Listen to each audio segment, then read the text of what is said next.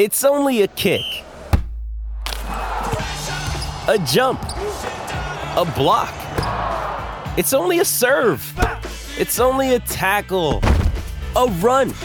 It's only for the fans. After all, it's only pressure. You got this. Adidas.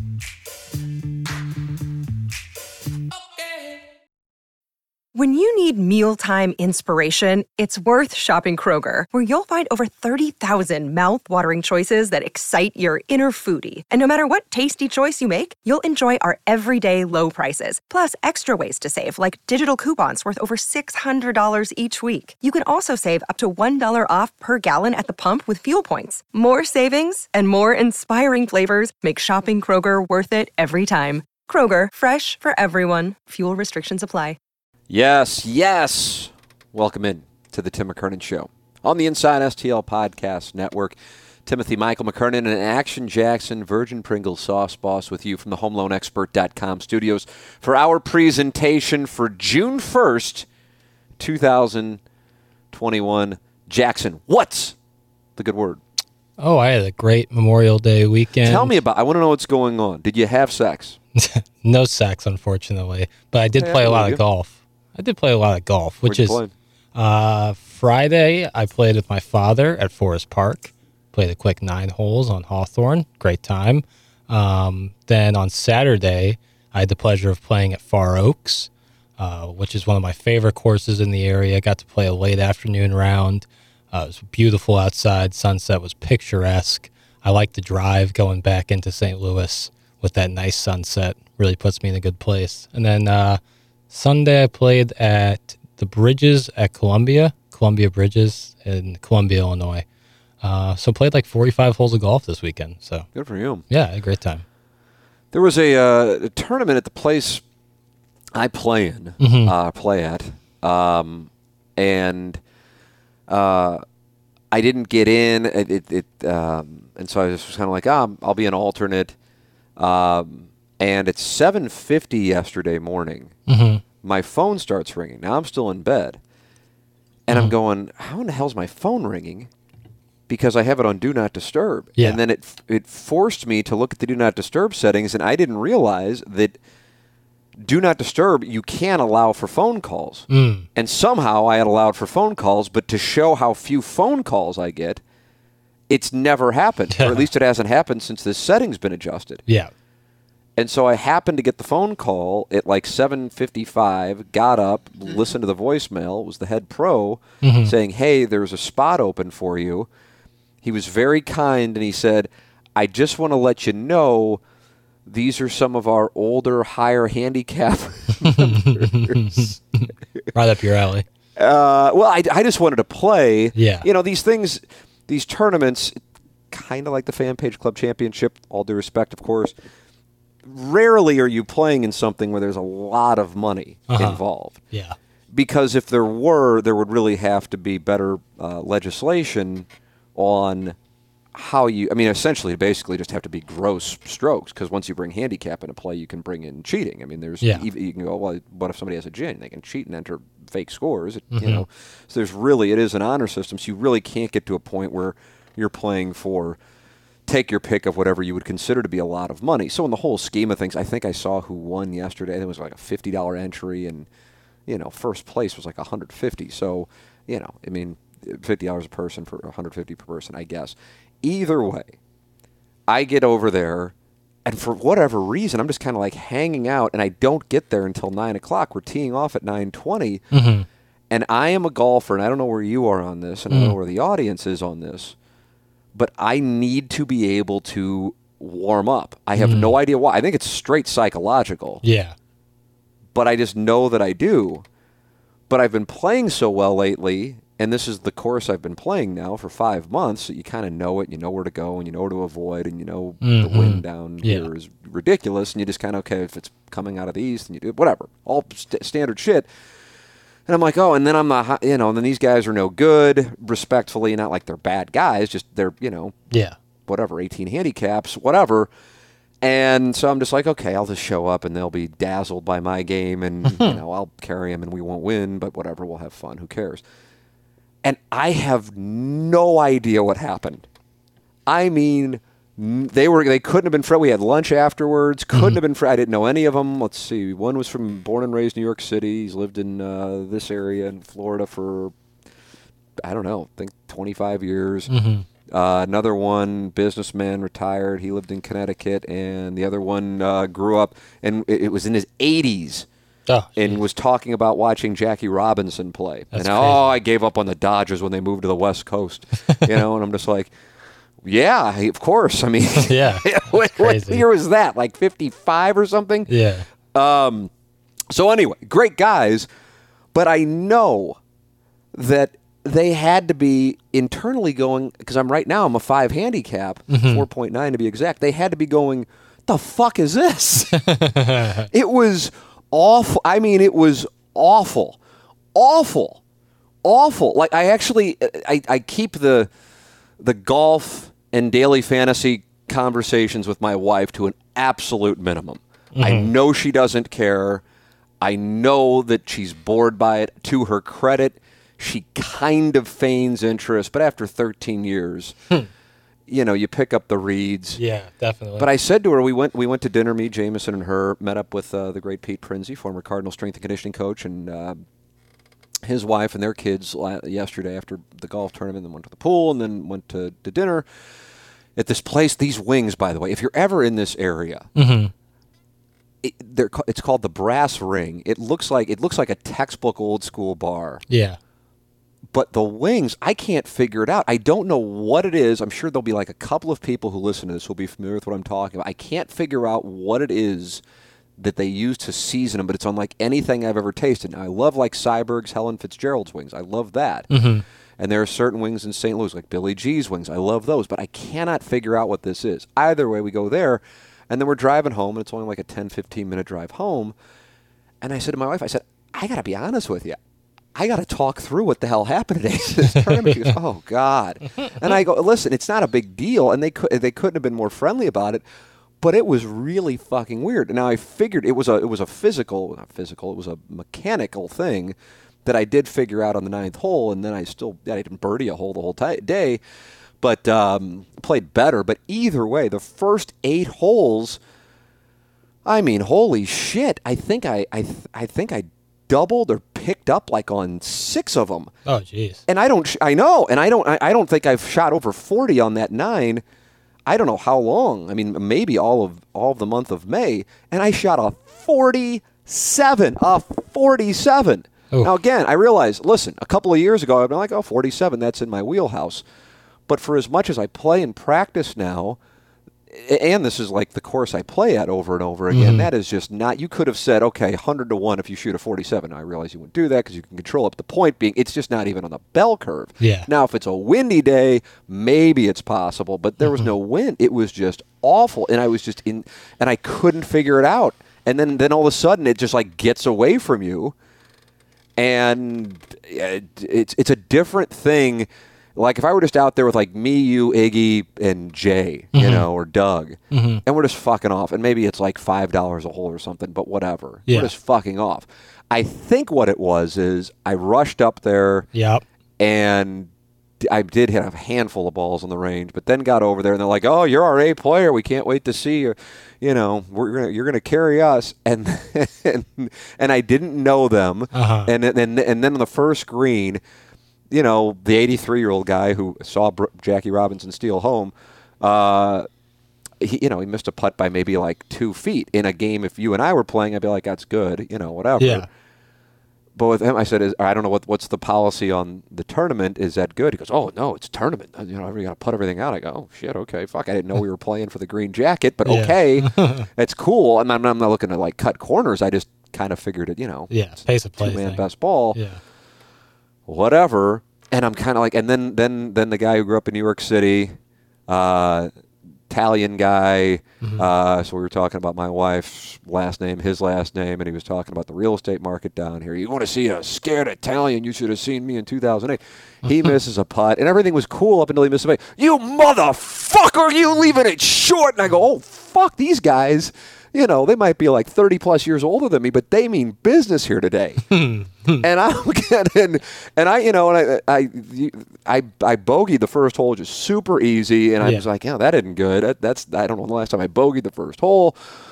And then it just got, I mean, it got away from me. It got, it got away from me that it bothers me that it got away from me. I don't, the score I kind of don't care about. It's the fact that it got away from me and I couldn't figure it out for like yeah, eight the wor- holes. That's the worst. So it's like, okay, and if anything though, now if slash when it gets away from me again, I think I have the, I don't know what the right word, like I've, I've left a breadcrumb trail of how to get back to Yeah, finding it again. Reverse engineer your swing, kind of, so you know. Yes. So you know, based on ball flight or you know how hard you're hitting it, that you can go back and change something slightly, and that should curtail the issue. Uh, and then some range sessions should completely get rid of it. That's kind of how I always think of it when it's on during a round. Like I, okay, let's fix it now, and then worry about it later. it got it, it, and the only reason I fixed it is because we had to wait on the ninth tee, and we usually don't have to wait all day. Mm-hmm. And it just gave me time to just sit there and just swing just for the hell of it. And I go, oh, I know what I'm doing. I'm not, you know, coiling, uncoiling. I am like kind of like, almo- I don't know what the right word, like shifting into my swing, hmm. kind of leaning. Yeah. And then it leaves, I think it leaves the club because I was missing right and then it was slicing. And that's just not my ball flight. I'm like, No. What in the world? And holy shit. Either way, I talk about on this podcast what's on my mind, and I'm embarrassed by the fact that that is on my mind. I wasn't planning on talking about it, but when you brought up golf over the weekend, mm-hmm. Because I am, an, I'm, I'm just, it, it's the it's easily the best I've ever played. It's not even close mm-hmm. the, to the best I've. th- This is the best I've ever played. So I, in a way, it was kind of good to a kind of get humbled, mm. and then b have it happen, and then like be able to go, okay, now I know what happened, and if and when it happens again, and it will, here's what you here are the steps you need to take to kind of get back to. But holy shit! Yeah. what a weird thing. And I'm it's straight. It, it, it's mental that impacted the mechanical. I know it is because if I were out there by myself or playing with one of the guys I regularly play with, I, I'd be like, okay, I bogeyed one. That sucks. It's going to be tough to shoot well today, but whatever. But you know, who gives a shit? But now mm-hmm. I'm like, okay, fuck, these guys really want to win this thing, even though, you know, I can't imagine we're going to win this thing. Mm-hmm. This guy's motherfucking himself because he left a putt short. He was like 40 feet away. I mean, what did he want to do? Yeah. You know, but okay. 100%. And, you know, you know, I, I gave a guy a foot and a half putt, and he's like, "No, no, it's a tournament," you know. And I'm going, "Oh shit!" I showed up, you know, 15 minutes before we tee off Yeah. you know, I'm the A player. I'm, you know, I'm like, oh fuck, and then I just go straight right over the water into like a neighborhood on my second tee shot, and I'm like, oh god, and it was like. it's a shitty feeling. It was like Steve Sax at second base. It was over. It was it was a fucking disaster. Yeah, I hear that. Holy shit. Um, either way, uh, we got all kinds of questions because I just never get through them because I go off on things like my random golf tournament with septuagenarians. uh, we are in the homeloanexpert.com studios. I say it over and over again. I don't know what the situation is like for each individual person, but I can issue this statement with certainty. If you are looking to buy a home, you got to get pre approved, period. That's it. If you're looking to buy a home, you got to get pre approved. That's just the way that it is. Uh, and do so with Ryan Kelley, the homeloanexpert.com. Ryan was on the radio show this morning and he was talking about the fact that he is still closing loans in the twos. Uh, so it's not like uh, refinancing and saving money is something in the past. That is still there as well. Work with him. I do. His staff is incredible. It just it isn't just a read. I truly do work with him uh, and his staff and could not be happier. TheHomeLoanExpert.com, the studio sponsor here on the Tim McKernan Show. Once you work with Ryan and you got a home, well, now you got to get it insured. Do so with James Carlton of the Carlton State Farm Insurance Agency, 314 961 4800, or go online at carltoninsurance.net. I speak firsthand on James as well because he is my insurance agent. And I made the switch because I noticed that there was a big difference in the customer service he practices versus other places. And I thought, well, I can't, I can't, it's not fair to my family to just go, oh, I don't want to have an awkward conversation with my current guy. So I'm going to make the switch. So I made the switch, and I'm thrilled that I did. You will be too. They do all the paperwork for you. 314 961 4800 or go online at carltoninsurance.net. If your insurance costs a leg and an arm, call James Carlton. State Farm. And Mungenast, the official automotive dealership of the Tim McKernan Show podcast. Jamie Burkhardt and Clayton Patterson. What was Doug drive? Doug said he was driving like a minivan he drove down to Hilton Head. Is that what the Yeah, I think it was a Toyota Sienna. That's what he. All right. That's what he drove. A little mini, a nice minivan. I look at it in the parking lot when he showed up today. Beautiful car. get these cars from Mungenast. I'm so happy. You know, I mean, listen, the bottom line for our business is this deliver a return on investment for advertisers. That's essentially it. Mm-hmm. You can talk about liking the show, disliking the show, liking guests, disliking guests, too much this talk, not enough this talk, whatever it is. When it's all said and done, does the show mobilize an audience to deliver return on investment for advertisers? And if the answer to that is yes, then you have a show. And it's really that simple. And I am thrilled to say that our partnership with Mungenast has been, um, as far as recent goes, one of the most successful, and they are blown away by it things because our audience just keeps doing business with them. And I think one of the reasons is they go out of their way to make show specific promotions. And so for uh, right now, you can go to stlouisacura.com and get $11,000 off. $11,000 off a 2020 Acura MDX. That is a ridiculous deal. $11,000 off. If you want to talk with somebody there, here are the names to talk to. Jamie Burkhardt, Clayton Patterson, stlouisacura.com, altontoyota.com. It is Mungenast, the official automotive provider of the Tim McKernan Show podcast. All right, I got all kinds of questions in here. Jackson, let me go into them and let's see how many we can get through today. Sweet. Uh, set an over under. Go. Five and a half. Five and a half. Kind of bullish. All right. Tim and Jackson, this could be a deep dive, but the amazing TMA Best of show. By the way, I haven't listened to it, but I got a lot of positive feedback, emails, DMs. People loved what you put together. I don't know who all was responding. I know you were active in it. I don't know if Iggy, Matt Rocchio, Jim Hewer. I don't know. I'm not trying to leave people out. I just know you were the person I was dealing with. Uh-huh. Yeah. Uh, I appreciate everyone who enjoyed it. I thought it was uh, a cool kind of trip down memory lane. There was something for everybody in there. Uh, if you're like a newer listener, like stuff like the Weezer or the Foot Fetish Friday stuff, maybe something you haven't heard. And if you're What about the cat in Treasure Island from 2005? yeah, exactly. So there's a lot six. of TMA history in there, and I think it was good. And I like doing the intros. That was uh, station manager John Hadley's idea to do the intros, which were great. How did you feel about doing that? You, I mean, listen, you, you participate here, but it's more kind of me and you bullshitting. Mm-hmm. In that mode, you were in broadcaster mode. How did you feel about that? Felt good. My brother said that it was like an, an NPR intro into just straight. You do have a soft voice. yeah. So it was kind of like an NPR intro to these uh, segments about you know paralegals' feet and uh, Weezer's pictures on Facebook, which was I think par for the course. But I really enjoyed all of it, and then I got to do like a little fun email today at the end with some of uh, the best emailers in show history and some of their best emails, which I always enjoy to revisit. So hope everyone liked it, and if you did, you know, just continue to listen. There'll be more more to come. I might have. I I truly might have to go and, and listen Yeah, it's good stuff. Um, is there a single more impactful moment of the show on the air, not behind the scenes, than Mike Lee's phone call into the show around ten years ago after the Blues got eliminated and the words "Deke Dotem" were mumbled? It seems like the reverberation of that call still impacts the show every day almost 10 years later. Thanks. That's from TW. TW is a great emailer on TMA history questions. Mm-hmm. God, I feel like the answer has to be yes. Mm-hmm. But off the top of my head, I don't have anything. Just because it, because to me, like the free, the free dotem thing is, you know, an inside joke. Kind of like a calling Ki- card. Well, yeah, Like it lets people know you listen to the show. Yeah, exactly. Uh, people put it in their Twitter bios, you know, to let people know they listen to the show. Mm-hmm.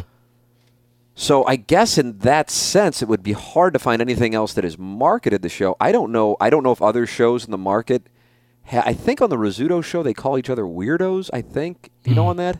No, I don't. I don't. But the, I every thought that was what the deal was there. oftentimes like a show will have like a listenership nickname, just like an inside right joke but i like mean you have would to have it the show you can't like just like i couldn't yeah. just start a radio show by myself and then call the listeners a certain thing it, Yeah. it kind of evolves after amount of of time and No some doubt. semblance of success and that Mhm. there is a you know a, a following Mm-hmm. um so i get that i just i want to i want to give tom uh, a good thorough answer Jackson, is anything coming to mind for you? I'm going Of to like- just like- redirect to try to buy time. That is exactly what I'm doing strategically here. Yeah, just like a single call. I can't think. Well, it was, it was, I think it was an impact, impactful moment on the air, not Okay. behind the scenes, and that's that's that's important because um, there's definitely been a lot behind yeah, the scenes. But doubt. but as far as on the air,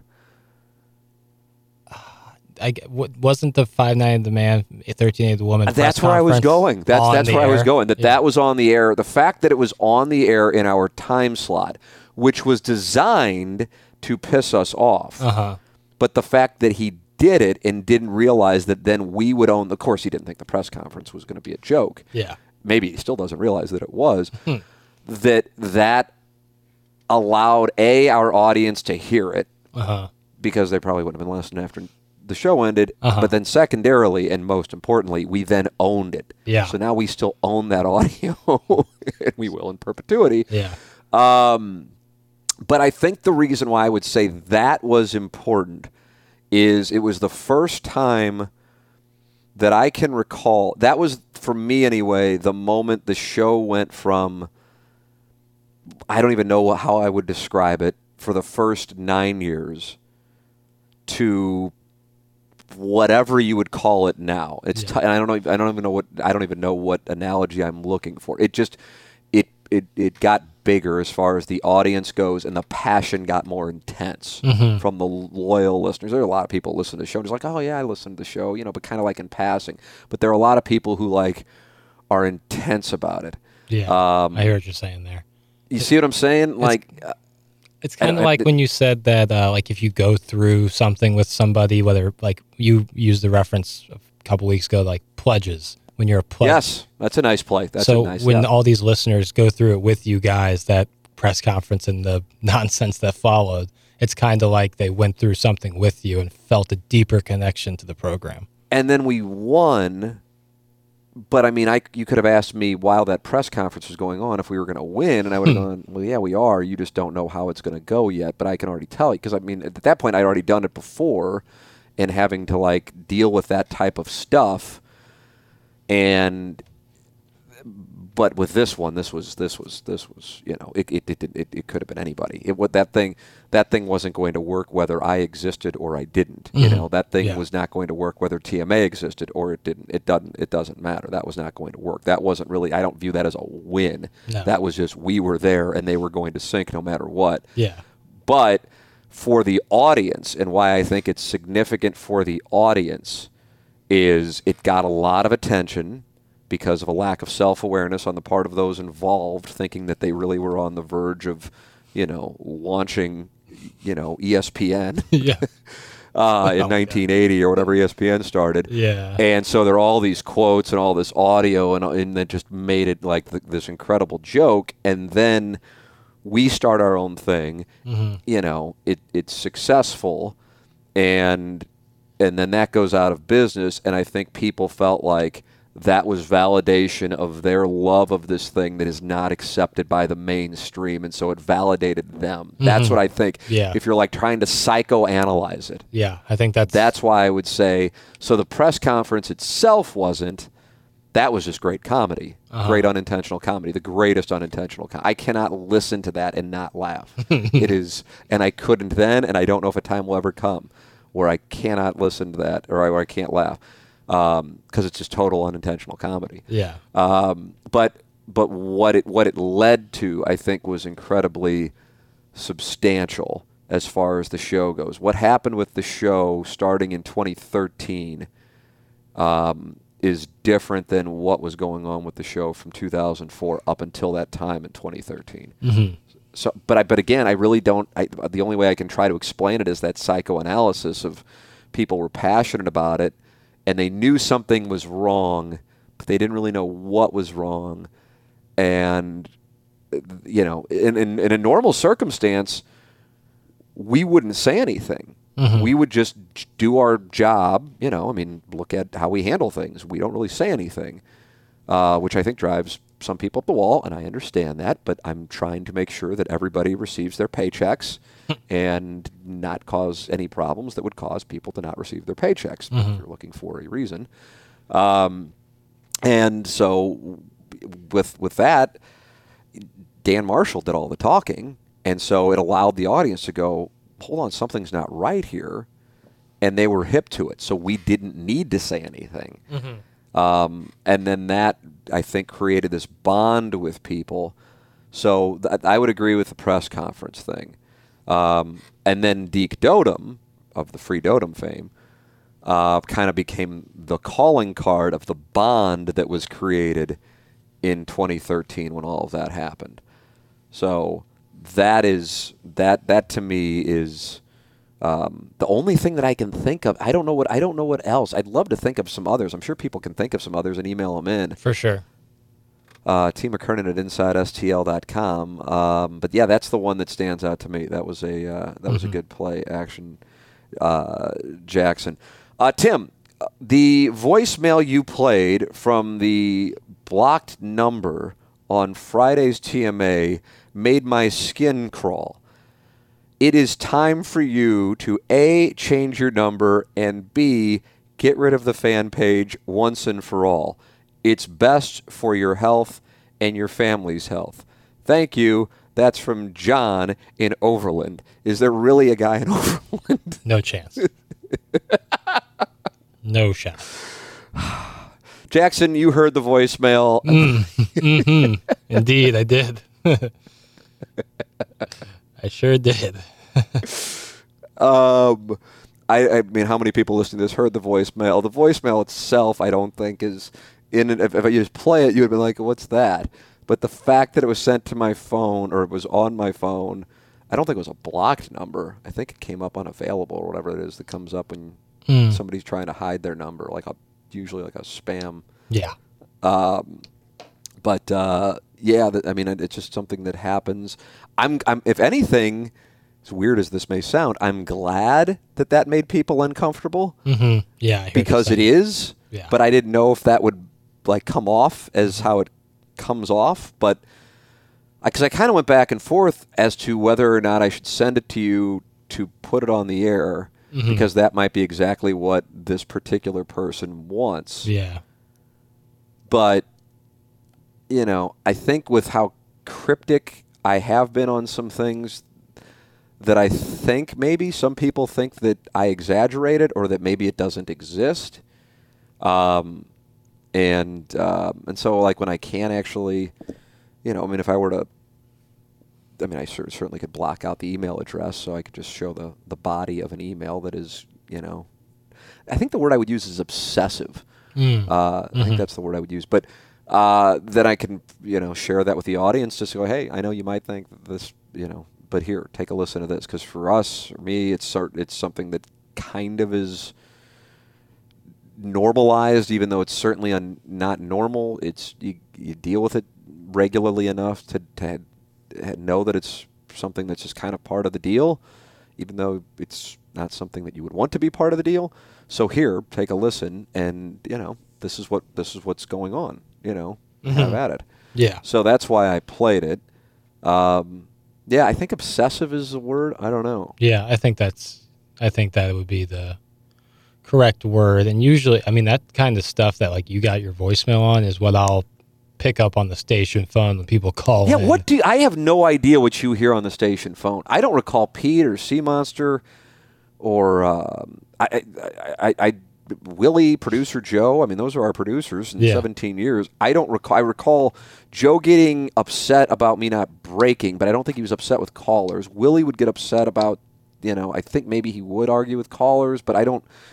I don't know that. Sea Monster was just so Yeah. calm uh, that nothing happened. And then Pete, I don't know the best way to describe Pete, just kind of like, whatever, you know, I don't fucking care. Fine, tell me to fuck off. Fine, I'm not Yeah. gonna tell you to fuck off. I just don't care. That would be the best way to describe Gangster Pete's approach to it.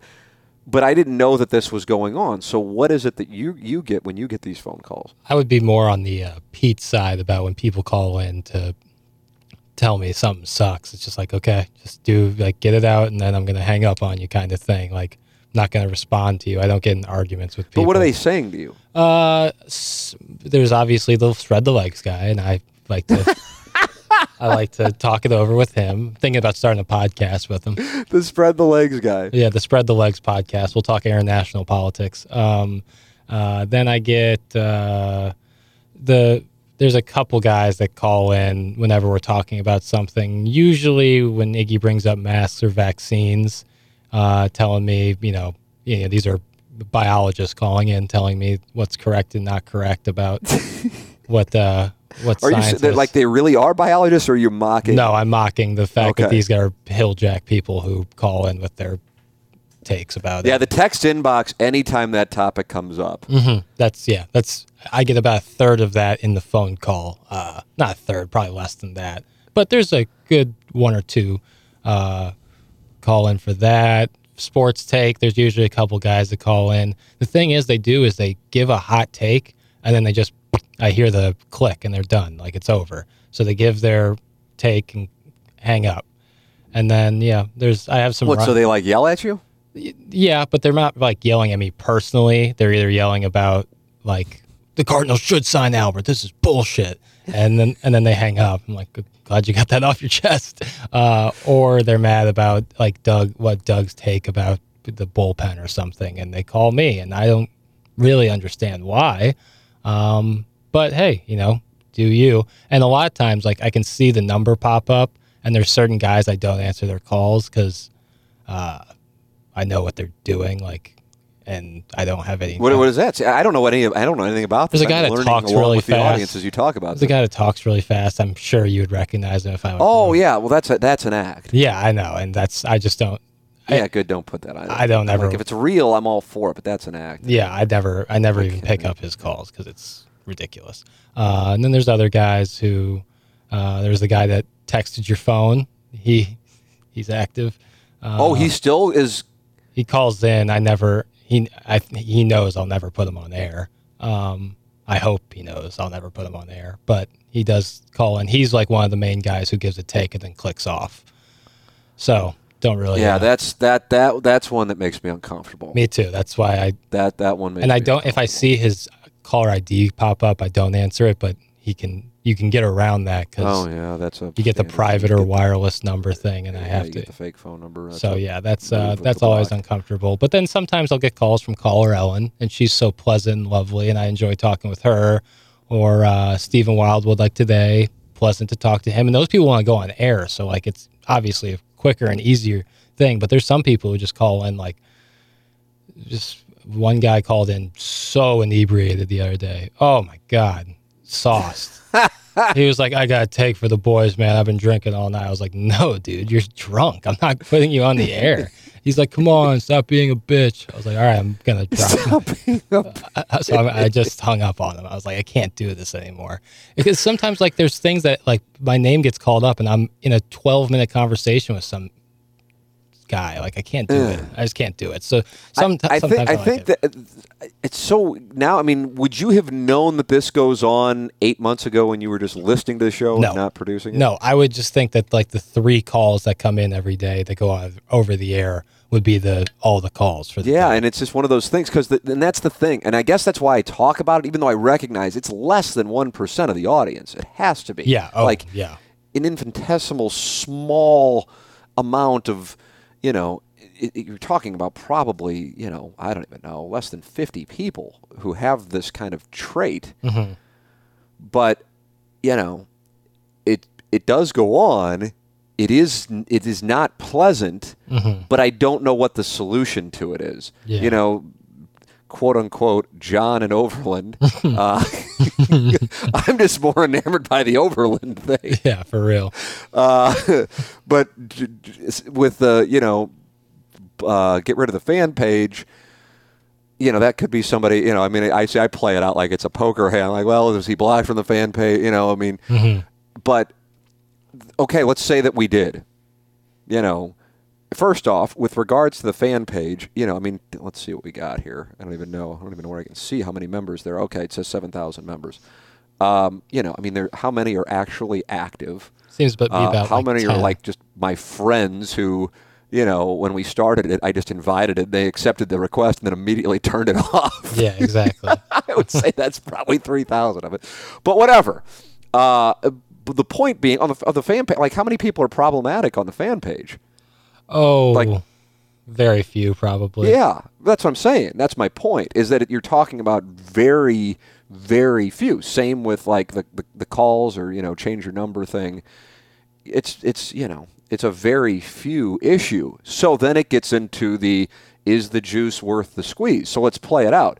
Let's say today I say to Nenzi, fan page moderator to the Stars, we're shutting it down. What happens? Play it out, Jackson. Uh, so the fan page is just gone. Fan page goes away. What happens? Uh, one of the people who is very active starts another unofficial TMA fan page. Okay, that's that's that's accurate. But Mm. what else happens? Uh, you get blamed for some some sort of I don't know how they'll justify it, but you'll get blamed for it. Yes, that and so I can't win. Yeah, no, it's no win situation. So that that's it. That's it. So it's either have it and then deal with some of the stuff, Mm-hmm. or don't have it and then be blamed for, and then that kind of turns into its own echo chamber. yeah, because that's what happened with the Inside STL message board, which when we created this version of Inside STL, I don't know, six or seven years ago, Brendan Marks, who was uh, who was in charge of the website, he was leading the the redesign, and I thought it was going to be included, but I never went on the thing, so I didn't. I didn't even know, and I said, "Oh, and then you know, how's how's things go on the message board?" And he goes, "Oh, we just got rid of it." And I go, "Oh, you just got rid." And this was like a month after the thing had been up, and I go, "Is that right?" And he goes, "Yeah." He goes, "I haven't got any emails about it." I go, "Oh, okay." I haven't either. I didn't even know that it was gone. yeah, But I know for the people who were on it, and it was a handful of people, relatively speaking, they thought that that was like a fuck you to them. And in reality, and, I, and listen, I honestly, I can't blame them for thinking that. It just isn't the case. So, with regards to the fan page, you know, I know some people like they view it as a, a place to hang out with people they've gotten to know and friends, and I don't, you know, that. So then it'd be like, oh, you took that away. But you know, the, the radio station, which pays you know everybody's paychecks on this show, uh, you know, there are some things written about the radio station and those involved with the radio station, as you might imagine, they don't enjoy, and it can make things difficult at times. Um, then there are things that are written that aren't accurate. Um, involving the radio station or the radio show. Yeah. And then you got that. But I don't read it all. And Nenzi doesn't know what's right or wrong. And on top of that, he's, you know, he's a father and works, you know, just like everybody else. Not everybody's a father, but, you know, he's got other things going on. So then things that stay up there, if they don't get taken down by Facebook, and why would Facebook take down something about TMA or the radio station? They don't care uh, then it can look like we're just leaving it up there when in reality, you know, so you got to have somebody who's monitoring everything. Well, that person, if that's if somebody's really like doing that as a job, then that person should be compensated. But there's no revenue for the fan page. No, So it's a, you know, I don't make any money on the fan page. The station doesn't make any money on the fan page. So what? Then somebody just out of the, the for the hell of it just starts paying money. yeah, So I don't. So that's the issue. I don't have a solution to it. I don't know how big of a problem it is. It's a, it's maybe like once a month ish headache, and sometimes the headache is something that goes on behind the scenes and isn't isn't shared. Um, sometimes it's something that is out in the open for everybody to see. Either way, I it, to me, if if you're sitting there going, okay, you know you're gonna have a problem if you keep it, you know you're gonna have a problem if you take it away. It basically becomes what's the bigger problem, and to me, the bigger problem becomes shutting it down. Mm-hmm. That's how I look at it. it It's Yeah. not like, oh, this will be the solution. I think it's a bigger problem to shut it down. And again, just like with my phone number and changing my phone number, you're talking about of the number of people who are active. And like I said, I think you're talking about, I don't even know what the right number would be. There, and when I say active, I'm talking reading and also posting. Posting, you're talking about, I don't even know, 10%. yeah, But reading, I think you're talking probably in the 30 to 40% of the people, you know, the quote unquote 7,000. Um, how many are how many are causing problems? And you're ta- I don't even know. I don't even know off the top of my head whose name I would ha- say. Yeah. Uh, so I, it's like okay, so then you, it's the throwing the, the baby out with the bathwater thing. Yeah. So I get it. I get I get the question, and if you did hear that voicemail and you're like, "Oh shit, this really is weird," and he really does deal with some weird shit that is kind of scary. You're correct in that sense, but changing my phone number isn't going to change that, and just deleting the fan page isn't going to change that. And I would actually say I don't think the changing the phone number thing could intensify it, but I think deleting the fan page could intensify it. For sure. So that's that's the thought process on it. Um, and, and, and, and really, if you take a step back, and the thing's been around now for five years, I think it's been it's had a hell of a lot greater good than problems. Yeah. you know, it the, the the weird stuff, and this is stuff that Nenzi deals with more than I do. Are people who like write these manifestos about wanting to get back on the thing, and he's just like, "Wow, this is really kind of uncomfortable. How would you like me to handle it?" Yeah, that's the worst. But as far as what goes on on a day-to-day ba- basis, you know, it's it's a group of people. Some like the show, some certainly don't.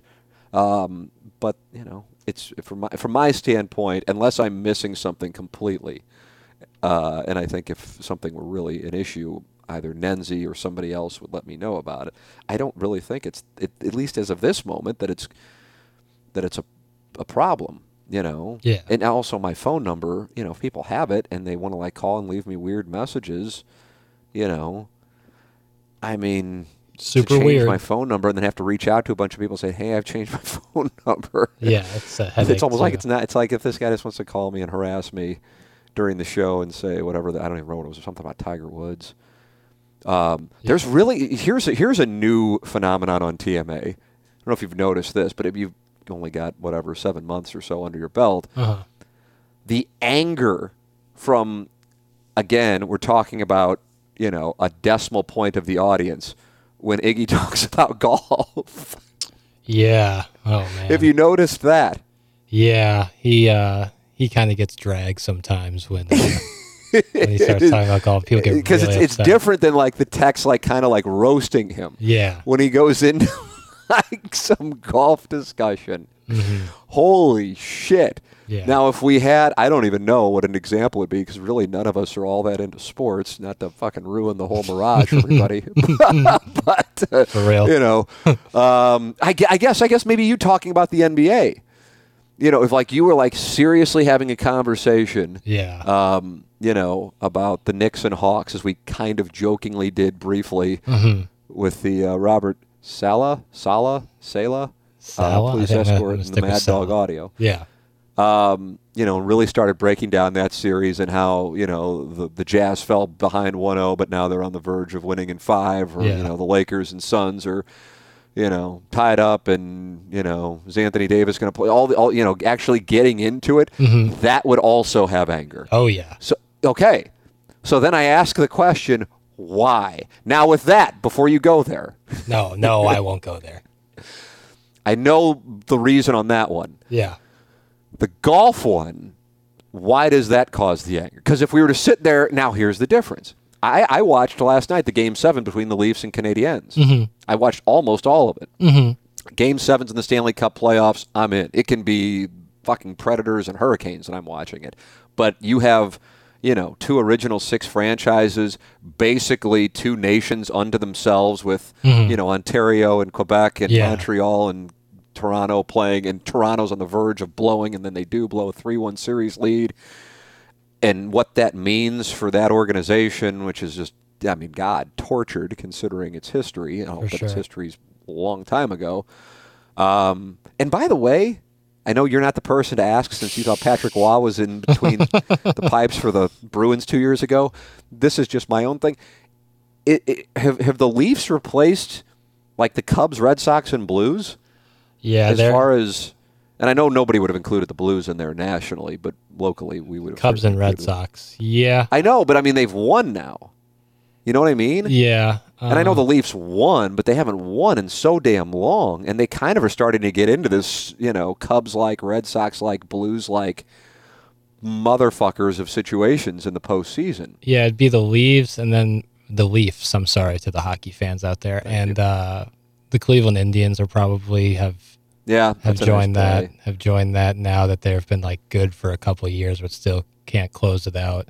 So I think those would be your top two. If the Cowboys have this going on for another three decades. yeah, for sure. Uh, other than that, all the teams Because again, I'm, I'm I'm matching, attempting to match prestige with failure to win. no doubt. You know, like if you want to bring up the Marlins, it's like, oh, nobody really cares. The Dodgers kind of snapped it last year. They were kind of bordering. Yeah, they were. They were. But again, I think I, th- I think similar to the Cowboys, the Dodgers had won, and most people who are currently around yeah, in, or even even if they even if you're in your 20s, it wasn't like they hadn't won since the 40s. I mean, it was 1988. the Mets. But they were there every single year, and it seemed like Clayton Kershaw was having Yeah. an issue every single October. So I, th- yeah, I, I see where you're coming from there. But the, anyway, the, the premise on the discussion was the the the anger from you know essentially like my phone number thing and getting rid of the fan page and anger.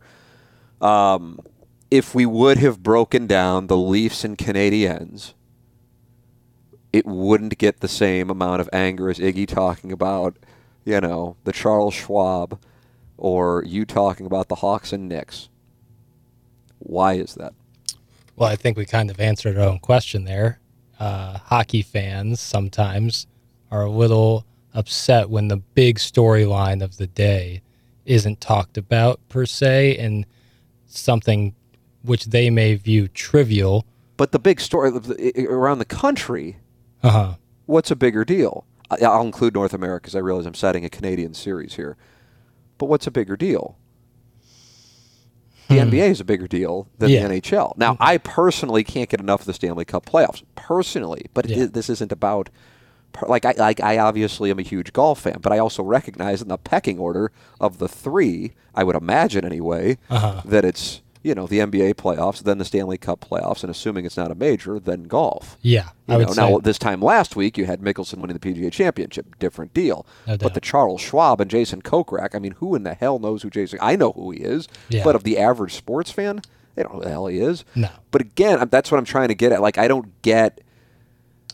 You know, I, we, we don't like have guys going, hey, how come you're not fucking talking about Charles Schwab? you know what I mean? yeah, So I, I'm trying to understand it. yeah, That's what I'm trying to to understand. I do think the obvious Mm-hmm. on the NBA thing is the, and it's not. It's certainly not everybody. Plenty of people who aren't bigots just don't like the NBA for sure. You know, or There's don't plenty of basketball fans who don't like the NBA. Right. So it's just not. You don't just go. Well, you don't like the NBA. You must be a racist. No, that would be never. ridiculous. Um, but I'm just trying to understand like why the golf discussion is met like with what the fuck are you doing? Like if you listen to this show, you know we talk about nonsense. Yeah. I think we touched on a guy who's in the mix for the Cy Young, probably not the Cy Young because right now it's deGrom, but Uh-huh. You know an All-Star starter and Jack Flaherty getting hurt last night. The Cardinals playing the defending world champions, first place Cardinals against a Dodgers team that you would at the very least think will be in the playoffs. I don't know if they'll be in the, the, the NL West winners. And we touched on it for like a minute and a half, hmm. maybe In by the second way hour, in the second hour. There was no anger about that. But the moment the Charles Schwab comes up, or the moment the Knicks and Hawks come up, yeah, anger, anger, and yeah, and so I'm trying to understand that, yeah, and I and I and I'm, I'm asking, and I know you don't have the answer per se, Mm-hmm. but these are the kinds of things, for whatever reason, fascinate me yeah, when I don't really have an answer for it. Yeah, I don't like either. why that? Like because when we talk about, you know, what what this email is about with with me changing my number in the fan page, it's like I get that because you heard that and you're like, holy shit! It's like if you want to cite a tweet, Mm, mm-hmm. but in reality, that's one tweet out of you know Yeah. millions of Twitter users. You can't build a whole premise on that with this, this isn't just like one. T- it's pretty consistent. The NBA thing. The there were a few people saying, "Hey, have you talked about the Leafs and Canadiens yet?" I actually, I'm sure I'm the only. I don't know. I'm sure I'm the only person who watched it, but I can't imagine most people are watching it uh, on our show this morning. Mm-hmm. I mean, I know Iggy wasn't. I know you weren't. I don't think Doug was because he was driving back, and he said he couldn't stay up for the Cardinals and Dodgers. So I can't imagine he was No. watching the Leafs and Canadiens. And I don't know Brachio's viewing habits, so I'm pretty sure I'm the only person who watched. And it's not like I can fucking break it down. I just think it's exciting. yeah, for sure. You know, I mean, those two storied franchises, but it's a game seven, and the Leafs were up three one. No doubt. Uh, but the Bruin, the Bruins, I feel like every time the Bruins play, they're either winning or losing in overtime. They lost in overtime last night. I watched that. The Avs and Pietrangelo and Golden Knights. I'll watch that. I enjoy watching Stanley Cup playoff hockey. But if I were listening to a show and somebody weren't talking about what I like, or they were talking about something that I don't like, what is it psychologically that leads to an angry text or phone call to the producer? I'm trying to understand that. I'm asking. Again, this is me just kind of like, but at the same time, I'd also know the audience doesn't know that this goes on. Yeah. So It's a nice little peek behind the curtain that it's a peek behind the curtain. But again, I'm trying to understand it. Like the NBA thing has always, ever since I've done radio, it's always been there. Mm-hmm. Uh, but the new thing has been like the anger toward Higgy, Higgy when he starts talking about golf, which is different than what are about, I would say, three quarters of the text, which are basically everybody doing their own Jeffrey Ross on Iggy Yeah. for three hours. Mhm. That's kind of good natured yeah, ripping. ripping Yeah. you know, this the golf thing is anger, and I and I, I want to make it clear. It's not like there's like a hundred or, or so of these a day, but there's a decent amount, similar to, you know, the fuck Jackson, you and the NBA. like Stephen Wildwood and I were texting about. We're talking. I don't even know what the fuck we were texting about something else.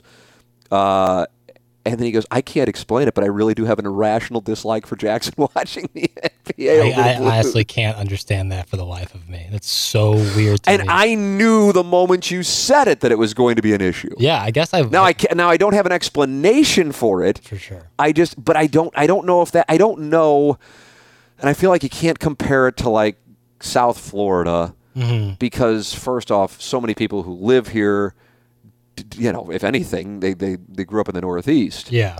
Um, so it's a different deal. And on top of it, you know, after now living here for, you know, approaching six months, I get why you don't watch sports. You don't want to be inside. You, you're living. You're outside. You know, sure. It- it- like there's no way in the fucking the, the Marlins could be the greatest team in the world. I wouldn't fucking care. Yeah. The Panthers are a great team, or were. I sure. think they already got shipped by the Lightning. But uh, you know, nobody gave a shit. They're like No. 40 minutes from where I am. Yeah. Hol- sunrise, sun. Sunrise? Yeah. I mean, it's just it. Just, it nobody. It's just because. But that's the, the thing. It's kind of like now. I guess I have a better understanding of what goes on, like from from an LA standpoint, because you have weather and other things to do. For sure. The the, the culture of the area isn't. It, whether one likes it when it is or doesn't like it when it is is not determined by the sports teams, mm-hmm. and so you know, uh, so it, if, if like I were doing a show in, you know, it's, there's an ESPN affiliate in West Palm Beach, and I started talking about some topic, I don't know if people like what the fuck the Marlins played this weekend. No, no one would give a shit.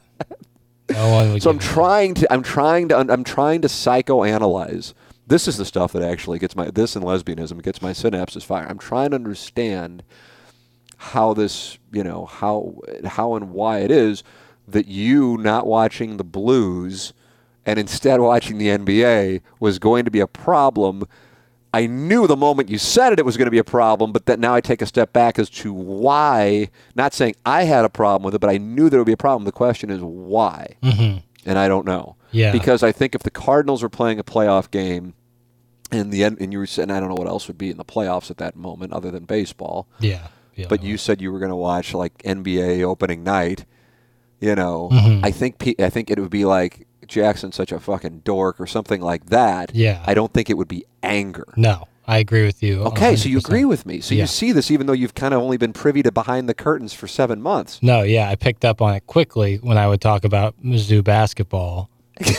That really got people's dander up. Because once again, Now that's it. That gets people's dander. I didn't know that got people's dander up. well, I think people. I think they're more like mocking it because it's For just so sure. bad. Yeah, for sure. And you know, Mizzou hoops will get there. Don't don't you worry.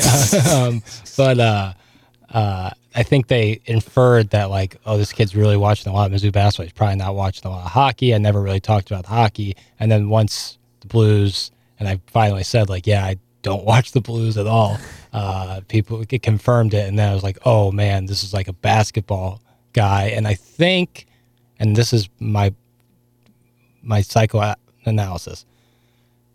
Hockey Word of the day. You can title this podcast "Psychoanalysis." Perfect. You're always looking for titles. We I got it for this episode. Love it. Love it. Psychoanalysis of the angry sports fan. Love it. Oh god, All right. perfect. Um, and then you can use that picture that the Plowhawk uses for his Twitter Oh avatar God. with that guy in the Pirates jacket. things are coming together. Um, I'm excited. I really am. We're living an exciting time. hockey fans, and I have no data to back this up, skew a little older. I would assume. Oh, I think you're off here. Okay. I, I think you're off. and I think basketball fans skew younger. I think I think you're. I think you're off on that. I, th- I think. I think nationally on basketball fans, I would agree on the younger part. I disagree on the hockey thing. okay.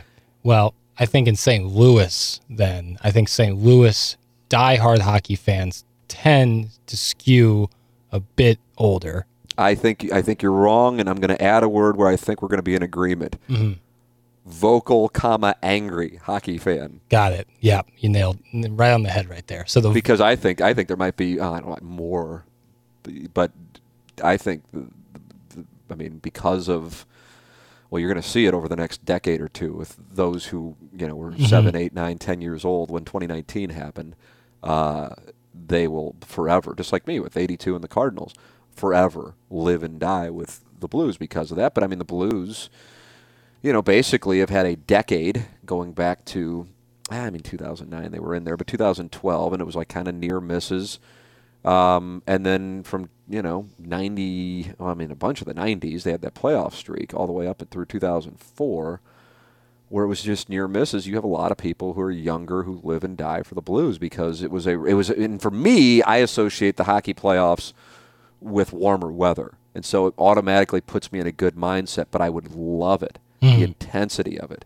One of the things that was taken away with that Leafs Canadiens game is that it was empty, I think, or uh, because it was played in Canada. yeah, And I think it was either empty or it was very lightly attended. Whereas you turn on the Bruins and the Islanders and the thing's packed. It's great. The energy's back. And that's one of the things that separates. It's like, yeah, the Blues lost, but in a way, it was kind of like when they lost to the Canucks last August. It was just kind of like, oh, Yeah, no, no, I mean, people are there, but not mm-hmm. many people. They were never in the series. It just was kind of like a. It's like the Cardinals and Nationals in the NLCS. It's like, yeah, the Cardinals were in the NLCS, but they weren't really ever in the series. Same thing there. The energy of the crowd watching or being at a Stanley Cup playoff game. I don't know if I can compare it to anything else in sports. I really and again, this is coming from somebody who will be first in line with I can't I couldn't have any less interest in the regular season of the NHL. Mm-hmm. But when it comes to the Stanley Cup playoffs, it's it's, it's an absolute it's the absolute opposite.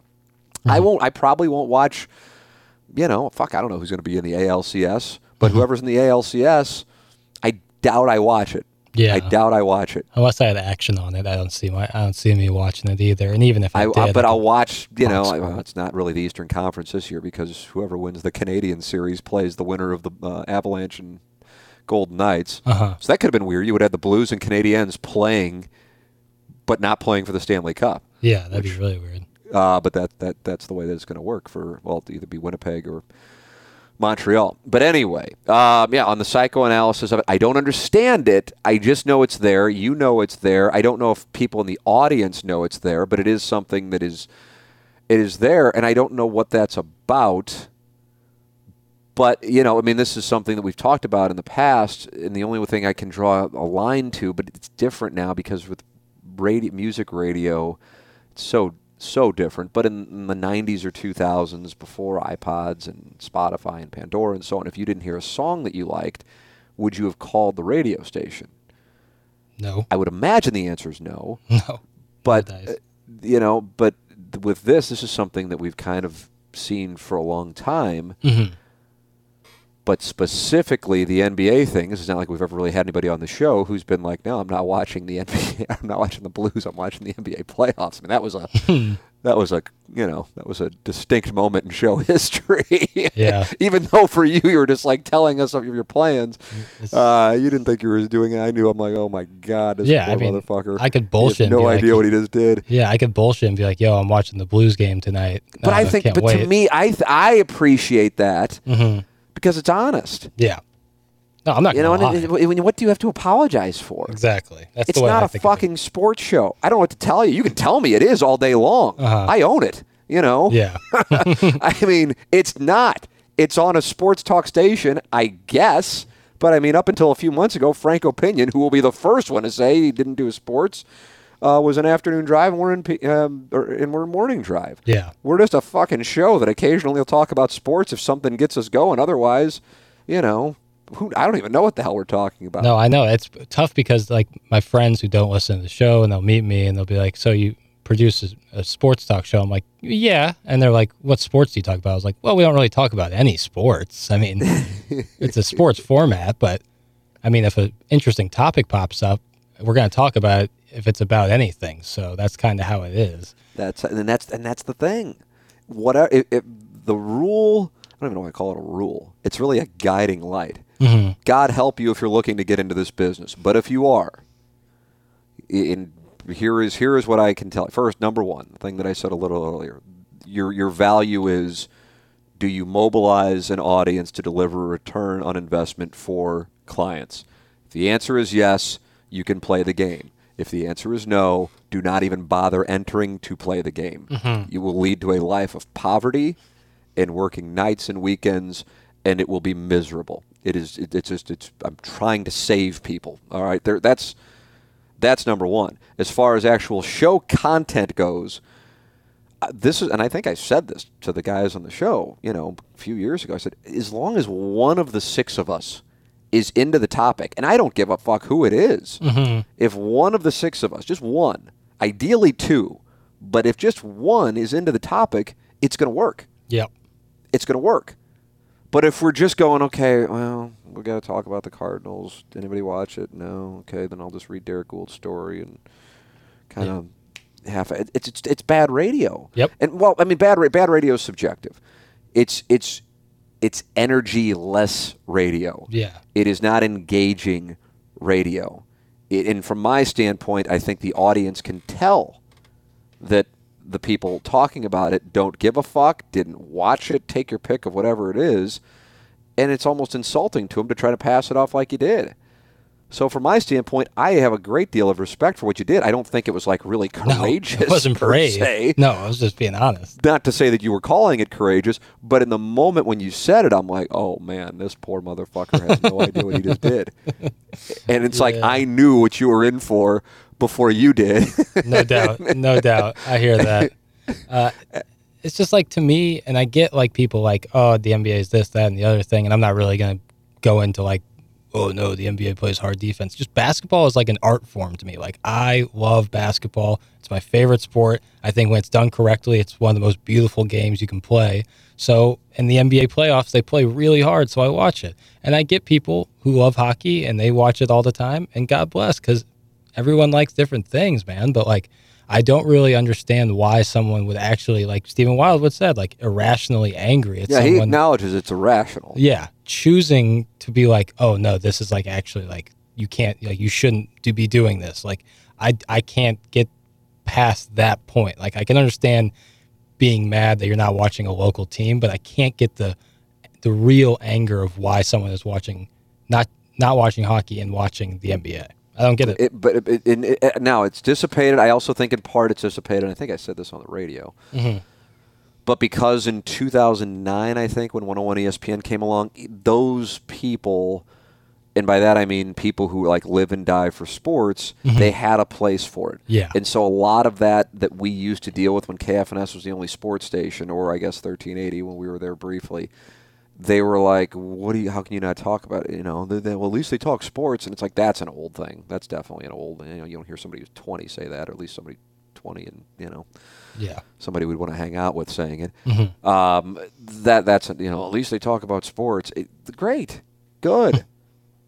I, it's not. I, it's fine. It's not an insult. I don't care. I mean, we, I, we don't give a fuck. Yeah, seriously. it's just not. It's, we just don't care. We're Yeah. doing a show.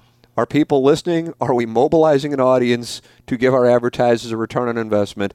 Are we enjoying ourselves? If we're checking all of those boxes, we're good. Yep. So that's it. And clearly, you know, I mean, you know, I guess I can say the numbers speak for themselves. I know the audience doesn't know the numbers. You see the numbers, Jackson. I Yeah. know the numbers with regard to advertising dollars. You know, we're good. So, it, but but at the same time, if somebody doesn't like it, I get it. It's not like I'm like, how the fuck can't you enjoy this wonderful cuck talk? I get it.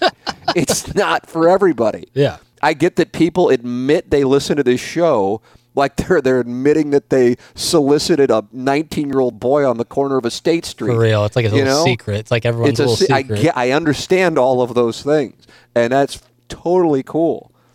But if you hate it, that's fine. I assure you, it will not impact our day. nope. So feel free, but it's not. It's not like a taunting. I'm just saying it just doesn't matter. Mm-hmm. And I think for the most part, it, I think for the most part, compare it still goes on, but it goes on less. What I am observing that I am trying to figure out is the why of just the little amount that does go on, because that does fascinate me. It's not like I'm like, hey, stop texting in your angry text at Jackson about his like of the NBA. Yeah. Or hey, stop texting in your angry text to Iggy when he talks about the golf tournament, you know, or him playing golf, you know. I, I, I'm, I'm why? Because if the show, you know what though, I have to say, I'm catching myself here. I'm guy who discovers take mid take. Love it. When Raby, I do, I do kind of like that. Uh, you know what? For our next best of, Martin Kilcoyne did a. He kind of did. There's three different types of like new hosts. There's begging for calls guy. there's God, God. There's begging for calls guy. I, I don't know if the other there was three of them. Begging for calls guy was one of them. Guy who discovers his opinion in the middle of his opinion. That's I feel like that's the lion's share of take take Smiths. if you're at take Smith, And then there was another one, and that's I've been Martin. I know it's I say it over and over again. And listen, it's not that anybody is better than anybody else. Just Yeah. from my standpoint, Martin like checks all the boxes on. I mean, he He's will so give a good. great opinionated. Uh, you know, opinionated opinion, nice fucking hosting, asshole. Opinionated opinion, um, but I mean, he's hilarious. Yeah. He's and he doesn't and he doesn't kiss any fucking rings. Doesn't No. have to kiss any rings. Doesn't fucking care, which makes him lethal. yeah, He's just incredible, and, and I'm talking about across the board. Like if Martin were in the spot I've been in since Inside STL took over the content of the Good their Lord. ownership of the show, and he were in charge of Inside STL, I don't know what the hell would happen. It would have been a hell of a lot more entertaining for the audience because the shit I've kept inside the room. He just he's like that gif of the guy with the fucking flamethrower, Oh, and he yeah. just be moving back and forth. Just everyone have taking pe- Oh my god. But yeah, guy who discovers his take on the air, begging for calls guy, and maybe it was angry guy. I don't know, or faking like you're angry guy. yeah, plenty of those. Oh, either way. Um, well, I was discovering a take mid take. Oh yeah, when when Doug was out last week, and it was me and Raby, and when he was actually connected, and we were talking.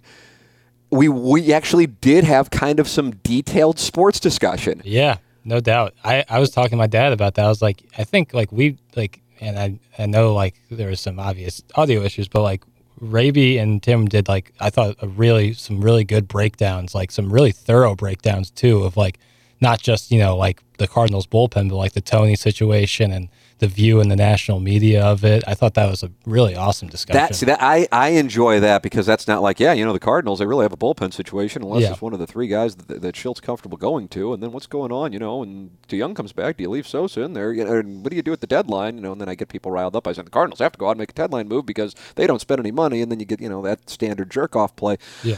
that bores the shit out of me I have zero interest For in sure. doing it but something like where I'm kind of like going into here's what I really think's going on with the criticism of Tony La Russa I think it's guys who are critical of the hire going oh fuck I got to still justify my criticism of the hire, even though they're in first place. Mm-hmm. And so now I'm going to make a huge deal out of this, you know, take your pick of whatever it is with Mercedes, Lance Lynn, whatever.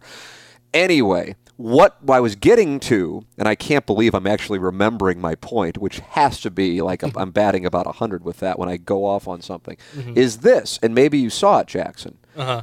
when Raby and I were having these legitimate, actually legitimate sports discussions, what was happening in the text inbox? uh, anger.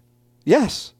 Yep, anger, anger, anger. What what a lot of what the fuck is this kind of Right. texts. Like what, the- what the fuck, you know? Like- Raby comes on, he ruins the show. As if, as if like Doug's the guy who doesn't want to talk sports. Yeah, too, like Doug- Doug's the guy who goes, no sports today, cucking only. yeah.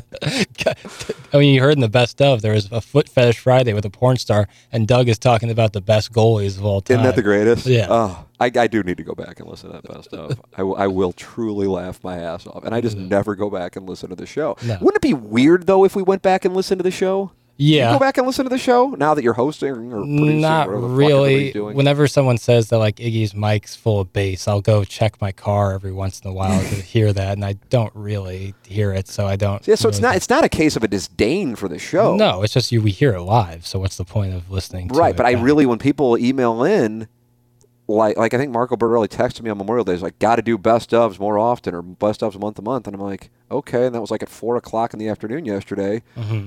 And I go, all right, I don't know what the hell he's talking about. I'm like, oh, yeah, we had a best of this morning. Like, it didn't even click. It's not even on my mind. Uh-huh. But it, we love the show. Well, I really do love the show. Yeah. Doug, I think, is more confused by the love of the show. Yeah. And that's not an act. No. Now, he enjoys doing it. Don't get me wrong for sure. but he he's confused by it and i and i think there's some other things that you know th- i don't even know how to, i can properly say them but you know um you know he knows we've had some like eight foot putts we've had to sink in order to keep things going so to speak He's been. uh, but but yeah, as far as like you know, find like I think he is confused slash fascinated by the passion. Mhm, for sure. um, th- th- I think that because he's just like it's just the, a group of guys is bullshitting and Yeah. doing essentially the same thing every day. Yep. And he's you know he made he did a career you know a, a career where he's been on television in one market. I think the longest or second longest next to Rich Gould Uh huh. and more people come up to him and yell free dotem to him, even though he's been on television for what 34 years, I think, Yeah, in the same market. So I think that's what. face and body, and not just his voice too. Yeah, So- it's just a, it's an amazing thing. Um, all right, I want to uh, tell the audience about Restoration One of CentralStLouis.com. That is uh, Jim Rogers, and I had an issue with water in our basement, and I'm going to take myself back to it because that way I'm going to be able to deliver a wonderful endorsement.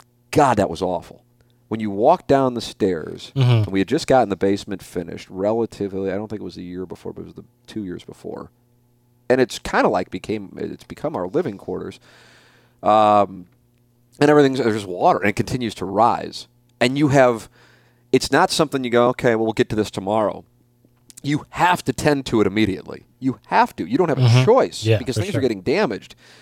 And you're also you don't you don't know when or if you're going to come out the other side of it. Mm-hmm. so you have to have somebody so when I, that was going on i didn't know what to do. I called james carlton 314-961-4800 and it was a saturday night too. And he was on he was on a plane and he was like dming me or texting me from the plane god bless him um, and i think james is the one who gave me jim's number jim rogers at restoration one and jim comes over i mean it's just uh, he's so good. He saved the day. But the thing is about the water in the basement thing is, uh, what happens is some gets left behind. And if you don't get it properly dried out, it leads to mold, mold behind the walls, Yeah. drywall, baseboards, and then you, then you got a whole nother situation. Now you got a monster problem, and the basement might be, you know, mostly dry. But if you have mold, it's not over. Make sure it gets taken care of with Jim Rogers of Restoration One of Central St. Louis, 314 565 1962. Jim Rogers, Restoration One of Central St. Louis. Mark Hannah, Evergreen Wealth Strategies, online at evergreenstl.com. Uh, Jackson, I've been leaning on you since you are actually working with him on your uh, portfolio, For sure. which is, of course, strong to quite strong. I've been talking with him about a variety of things. Uh-huh. Um, and I mean, it's it's so it's so t- like how do I like distinguish what it is that he's he's become an advisor, but beyond financial. Yeah. It's like and you sit there and you go, "What are you doing?" But it's just it's just who he is. yeah. And so then people in the financial industry who then have gotten to know him go, "Yeah, there really is." Something different not like they're like no it's weird. They're like it's just it's so unique for our industry. Uh-huh. because you know naturally listen if i were in that industry you want people with the, the most wealth possible investing with you that's that's because you're going to get a larger cut of course. Uh-huh. that's business. Never get mad about somebody you know practicing business doing it ethically god bless them to each their own. But Mark's way of doing his business is to really get to know his clients and Yep. understand because everybody's goals are different. Yep. My goals have changed here within the last like year, Mm-hmm. um, and, and they and then they then they can change again, and the world changes, and so it's important that your financial advisor uh, is aware of all of the different circumstances, and so it's it's like a conference, it's almost like a therapy session. Yeah, for real. I, mean, I don't know if that he'd necessarily want me saying that, but that's how I feel about it, and I think it's a great thing. He cares, uh, and so you know you're in good hands. And everybody needs a financial advisor. I so, I'm so passionately. It's my quest here on the podcast and the radio show.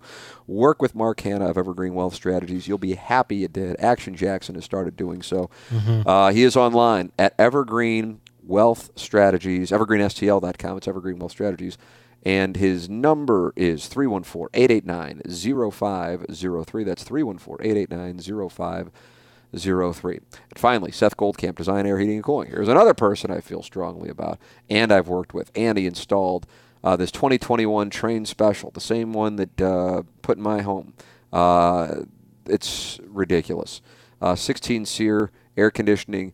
Anna Marie, you know, changes the temperature in the house from her phone. You know, if you're having issues, you know that going to be the $17 a month maintenance program with Design Aire Heating and Cooling. Just the absolute best. Design Aire Heating and Cooling, the official HVAC provider of the Tim McKernan Show and the Ryan Kelley Morning After online at designairservice.com. Um, all right. Hey, Tim enjoyed your discussion about the Freese burnout and the life of an athlete. I feel like you rattled through a few different topics very quickly youth standouts, burnout, championship hangover, etc.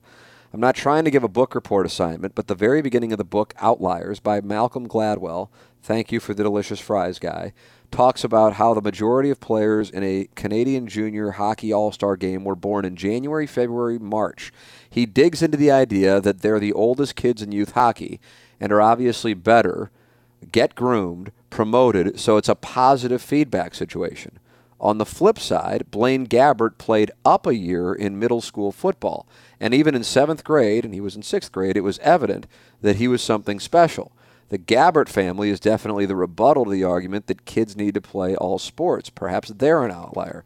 Regardless, I think the topic's very interesting, especially as somebody who has a son who is interested in sports and seemingly very fast. That comes from Icky Peter. Have I talked about my son being fast, or is Icky Peter talking about his son being fast? I think he's talking about his son being fast. Okay, all right. I'm like, I don't think he's seen Jameson's 40 splits. yeah, and I'm like, I don't think I've talked about it. I try not to Uh huh. go in. Uh, anyway, ni- ni- neither here nor there. Uh, digressing, that I think that was one of the topics I had with Raby. I think that was, wasn't it? Yeah. I don't think that was something we talked about on the podcast. So, Icky Peter. Um, so, with all of that said, I enjoyed that. I enjoyed the discussion on it because I do think that it's something that is going on more now than 20 years ago. And for me, I guess mine would be 25 years ago. I loved playing baseball at Afton Athletic Association. Mm-hmm. I- If it was the day before a day where we had a game, I was already happy. And then it got to a point, that was like the late 80s, maybe early 90s, some of the early 90s. And then it got to a point where I was part of a, we called it SLABA. I don't know if it's still around, St. Louis Amateur Baseball Association. I played for the Sabres, which is a good team. I wasn't really an active participant. I did enjoy gobstoppers on the bench every game, though Mm, good treat. and uh, and it was like we had like 60 games. And I'm like, oh, I don't like baseball anymore. I'm no good. I'm not good enough to hang with this. Mm-hmm. And it's also now it's become more. It's like I don't even know. It's like a chore. In- in a Yeah, it just it just was not fun, and I have no idea what happened. I because I think if I enjoyed it, I think I would have loved playing 60 games. Mhm. It's Like at St. Gabriel's, as much we joke about St. Gabriel grade school basketball, I don't know if it's still going on now, but I mean, it seems like God, we would have games four times a week, and it was the greatest, Mhm. and we were good. Uh, and, and in a startling development for my height, I was good. I wasn't playing at Ladue like you were, Jackson, but I mm-hmm. was, you know, for that, and it was fun. It's a neighborhood thing you know, it's it's just it was that was super fun. But then it got to not being fun, and there was burnout. But I don't know if if the if it was chicken or egg. Mm-hmm. Now, when you start talking about a David Freese, I didn't realize until I was reading Benjamin Hochman's book, which I would recommend, on the 2011 Cardinals that Freese was this Blaine Gabbert like guy with baseball early on. I didn't know that. Um, I had no idea actually until I read that, and if I did, I just didn't remember it. But and then he got burnout. Um, I don't know. I, I, I I'm- not just like a default clicking to golf. I, but I feel like burnout is more common in golf. Yep.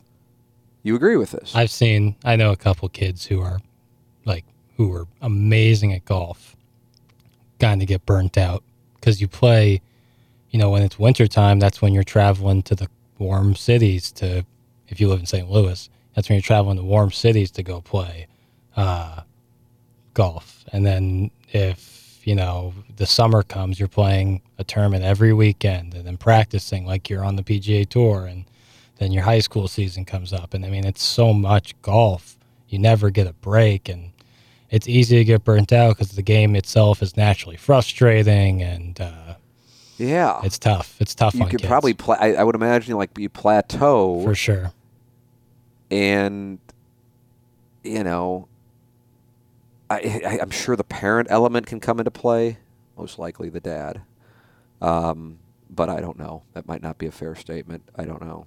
Um, I, I, I can't picture moms like screaming at their kids or whatever. You know, I, I don't see it anyway. And obviously, you know, th- there if, if you are going to be playing and trying to get to a, a place being in this particular area where I am, I see a lot of it. I don't see moms like I'm like you know with the kids on the range.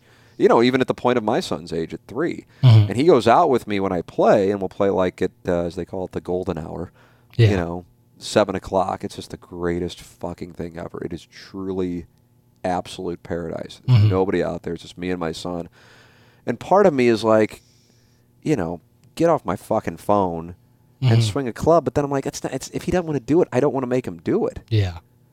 And because then, then, then, even though it's not something that anybody's conscious of, then there is an associate. There's a negative association with it. Mm-hmm. And I just want to spend time with my son. I'm happy, and and the chances of him becoming, you know, a great golfer, much less somebody who's you know playing even high school for that matter, but college golf or something like that. I mean, uh, if he wants to do it, great, you know. But if he mm-hmm. doesn't, I don't want to like just be like you know Earl Woodsing him. Mm-hmm. So whatever. And I've, I've kind of like just, but it, I think it's more because I'm like we're out here. It's beautiful. You can do whatever the hell you want because there's nobody around. So enjoy it, as in him. Mm-hmm. Uh, and I know it drives my wife up the wall when he just wants to sit inside and like play with Legos. Mm-hmm. That it's you know almost every day, 85 degrees and sunny, Mm-hmm. and he that he don't want to do it. And kind of like, yeah, I don't know. I mean, I don't know. I don't know on that. It's kind of a different topic. I know that's a thing for parents. Like, oh, the kids are sitting inside playing video games or you know fucking around on their phones. But I don't know how bad that is. Mm-hmm. I feel like it's almost like dogma. Yeah. When we were kids, we were outside playing. Okay, I mean, so I'm doing a jerk off show on the radio. What did I turn? You know, it's not like I figured anything out. you know, Yeah, so I mean, why, why all of a sudden are we the experts on Yeah, what's? I'm on the bad? unemployment Some of these line, kids but- who are on their phones all the time wind up writing code and becoming billionaires by the time they're you know 25. That's not a So- joke either, too. Like I got buddies who didn't play sports when they were in middle school. Instead, they learned how to write code. Now they are software engineers making more money than all my friends combined. Yeah, so, So- I just I, I think it's like that's the thing. It's like I don't know. I sometimes I think it's like things are passed off as truths that aren't necessarily truths. Mm-hmm.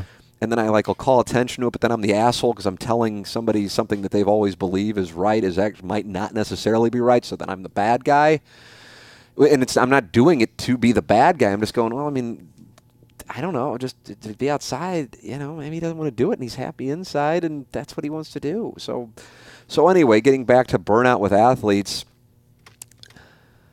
I don't. Th- let me put it this way: I don't think if it's something the kid, and I'll go kid all the way up into like somebody who's in high school. If the kid wants to do it, if he or she wants to do it, I don't think he or she gets burned out. I think he mm. or she gets burned out when mom or dad wants them to do it. That's when I think they get burned out. Because because if you love doing something, I don't think you get burned out. Mm-hmm. But when it becomes something of a job, or a chore, as you called it, then I think that's when you have burnout. Yeah. So that's what I think happens. If you love it, nat- like if if all Jameson wanted to do was to go, now he'll say, "I want to go to the golf course. I want to go." I'm like, okay, cool, but I know that doesn't mean he wants to play. It mm-hmm. means he wants to drink Gatorade and watch my phone and occasionally hit a ball. Most of the time, run around in bunkers. Mm-hmm. that's that's his, and he's three and a half. I mean, Yeah. what the fuck else? But but it isn't like he's like you know some Tiger Woods on the Mike Douglas show Yeah. you know, hitting a ball. It's not who he is. And mm-hmm. so, from my standpoint, I don't know. I just, I don't. This is my own thing, and maybe I just, I would, I would. However, people, there was a there was a gift going around uh, the Twitter. Tw- oh, you know what it was? It ties into the Brooks Koepka Bryson DeChambeau thing. Uh, I actually retweeted it. I came out of Twitter retirement very briefly. You know, everybody was creating a meme out of that image of Yeah. Koepka rolling his eyes and DeChambeau in the background. You know, and, and within 24 hours it was tired. But one, it was like this British golf writer tweeted, um, you know, uh, Koepka was first time parents. DeChambeau was, you know, um, older parent giving advice. Yeah, exactly. You know, and I'm like, that is perfect. I don't fucking care how you raised your kid. And I really hope you don't care how I raise mine. Yeah. And if you are actually going to contact me to tell me how to raise mine in advance, I'd like to tell you to go fuck yourself. in advance, I want to tell you that. Yep. Go fuck yourself. Yep. And I sure as hell won't tell you how to raise yours. Just leave me the fuck alone. Just because I do a radio show doesn't mean I'm out there needing your advice on how to raise my son. You mm-hmm. know, not to say that I got it overwhelmingly, but I just I'm so conscious of you know that kind of stuff because it's so personal in so many ways. It's so personal. And every child is different both in the makeup and what he or she wants and a whole different thing and the parents are di- you don't know everybody's situation. Holy fuck. Anyway digressing from that for me personally um, I just it was, it was a question I think we may have discussed it on the radio are you doing are you not doing your children the proper responsibility or doing you're executing your responsibility as a parent if your child does have an ability but you are not guiding them to take advantage of the fact that they have a unique talent? That to me is an interesting question. That's a philosophical question and that's i feel like you say yes now you're opening it up for a potential earl woods situation um, because does tiger woods become tiger woods without earl woods you know I don't think so. I think the answer to that is I don't think so. But uh, so you know, and I'm not saying if you are Earl Woods that you're wrong. I'm just saying for me and my pers that's not something that I personally want to do. That I personally want to do. I'm not saying if somebody does do it that they're wrong. I'm not saying if somebody does do it that they're right. But I think for the purpose of what this email was, Icky Peter, I think more often than not, not across the board, but more often than not, burnout is the byproduct of an outside party. Because if somebody loves the game or loves a, the, a musical instrument or loves, you know, video games and begins writing code, take your pick of whatever it is. It doesn't have to be baseball or basketball or golf or hockey or whatever. And all of a sudden, they just turn it off and don't want anything to do with it. I think that is probably the byproduct of an outside party. Mm-hmm. Now I could be wrong on that, but I think that I think that's what the case is. Uh, Action Jackson, do you have any thoughts on the topic? I've been pontificating. I think you're right in the sense that like Tiger probably doesn't become Tiger without Earl, but that doesn't necessarily make what Earl's parenting style right or wrong. It's it's so difficult because each kid's different. You're absolutely right. It's too broad to be like, yes, like one way of parenting is the way to do it, but uh, burnout is definitely a thing. I think the more detrimental thing to kids in sports um, is the and I know Mike Matheny had this thing about it was the ride home. The ride home can either make or break uh, a kid's opinion about sports because if it it becomes like, oh, if I don't field this ground ball correctly, I'm going to get screamed at on the ride home, or if I s- strike out looking, or if I miss a free throw, you know, all hell's going to break loose on the ride home. I don't want to play sports anymore because why would I want to put myself in that situation? Right. So I think that and I, you know, my father was a basketball coach, so growing up, and he was my basketball coach. He was a high school coach, and then coached my, you know, middle school teams. And you know, it was he was tough, but he never. It was never like on the ride home he was gonna just scream at me. He would get mad if I lacked effort, not missed a shot. It was an effort thing, and I think that's what people need to harp on more. I mean, your kid most likely is not Mike Trout. They're not Jayson Tatum. They're not going to be, you know, Brady Tkachuk. But you should be mad about the right things, like effort.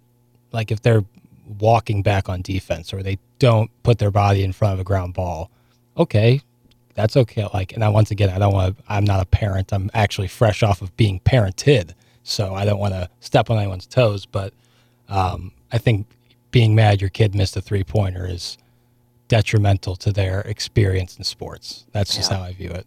Yeah, I mean, I'm not there. I mean, I'm still. I mean, here I am. I mean, I'm in the very early stages. hmm But God, you know, I don't know. I just can't. I, I, I, I, I mean, maybe I'd go back and listen to this in ten years and go, "Oh my God, I, I had a whole plan and I became, you know, Mhm. the person I said I would never be." I just, I can't see me doing it. But again, so much of it is about, for me, so much is just like it's all, it's all about happiness Yep. and it's kind and it's kind of like that's it. I, and I, you know, so once once once you get there, hmm it's and, and it's not happiness at all costs. It's finding a balance between happiness and responsibility. So it's not that simple, but happiness and responsibility, and trying to find that balance.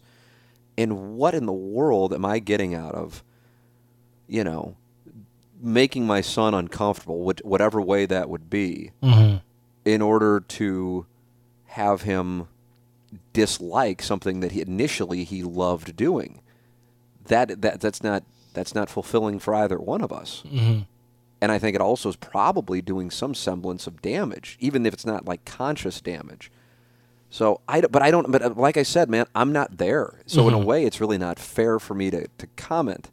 But that's my mindset here as I'm kind of, a, you know, approaching the top of the first inning, so to speak. Yeah. Um, so I don't, I you know, I don't know because maybe there's some of you who are parents and actually have par- your kids who are, you know, maybe they wind up playing, you know, college golf or college baseball or shit. I don't know, maybe in the NHL for all I know. Um, and you go, yeah, I get where you're saying, and I might have said the same thing when my son was three. But here is what changes, or here's what changed, and I and, and so that's the thing. I am open to being told I am wrong, or I was wrong, or whatever the case might be. I'm just saying that that is my mindset now um, you know, uh, and, and I apply it to across the board in life. Like, what else? i- What else is there? You know, I mean, what? I, I remember saying, I think it was my first show back in the studio. You know, and I said, I just want him to be happy. Well, after he was born, I should say. Um, in in August of 2017 or September of 2017, whatever my first day back in the studio was. It's like whatever it is. And I remember, and, and Doug kind of was like, "Really?" I'm, or, you know, he goes, you know, like I said, and that was this was before the Plowhawk kind of had his uh, anger uh, heel turn that some people cite, but. You know, I think he just was fed up with some of the shit that you're starting to see, and I don't think it's gotten to you yet. Nah, I'll be all right. Everybody's kind of waiting for you to have your moment. I'm, I'm all right. Um, but uh, where I'm like, I look across the dais here, and the Plowhawk's just fucking happy. yeah. And so, if my son, and I think Darren was like around 30 at the time, maybe he was still in his late 20s, and I go, so if he is a board operator who goes home and plays video games and he is happy, I'd be happy. Yeah. But I know when I was saying that, because I Doug's reaction, but also some of the texters were like, "That's not, that's not right." But I'm like, "Yeah, I don't know what to tell you."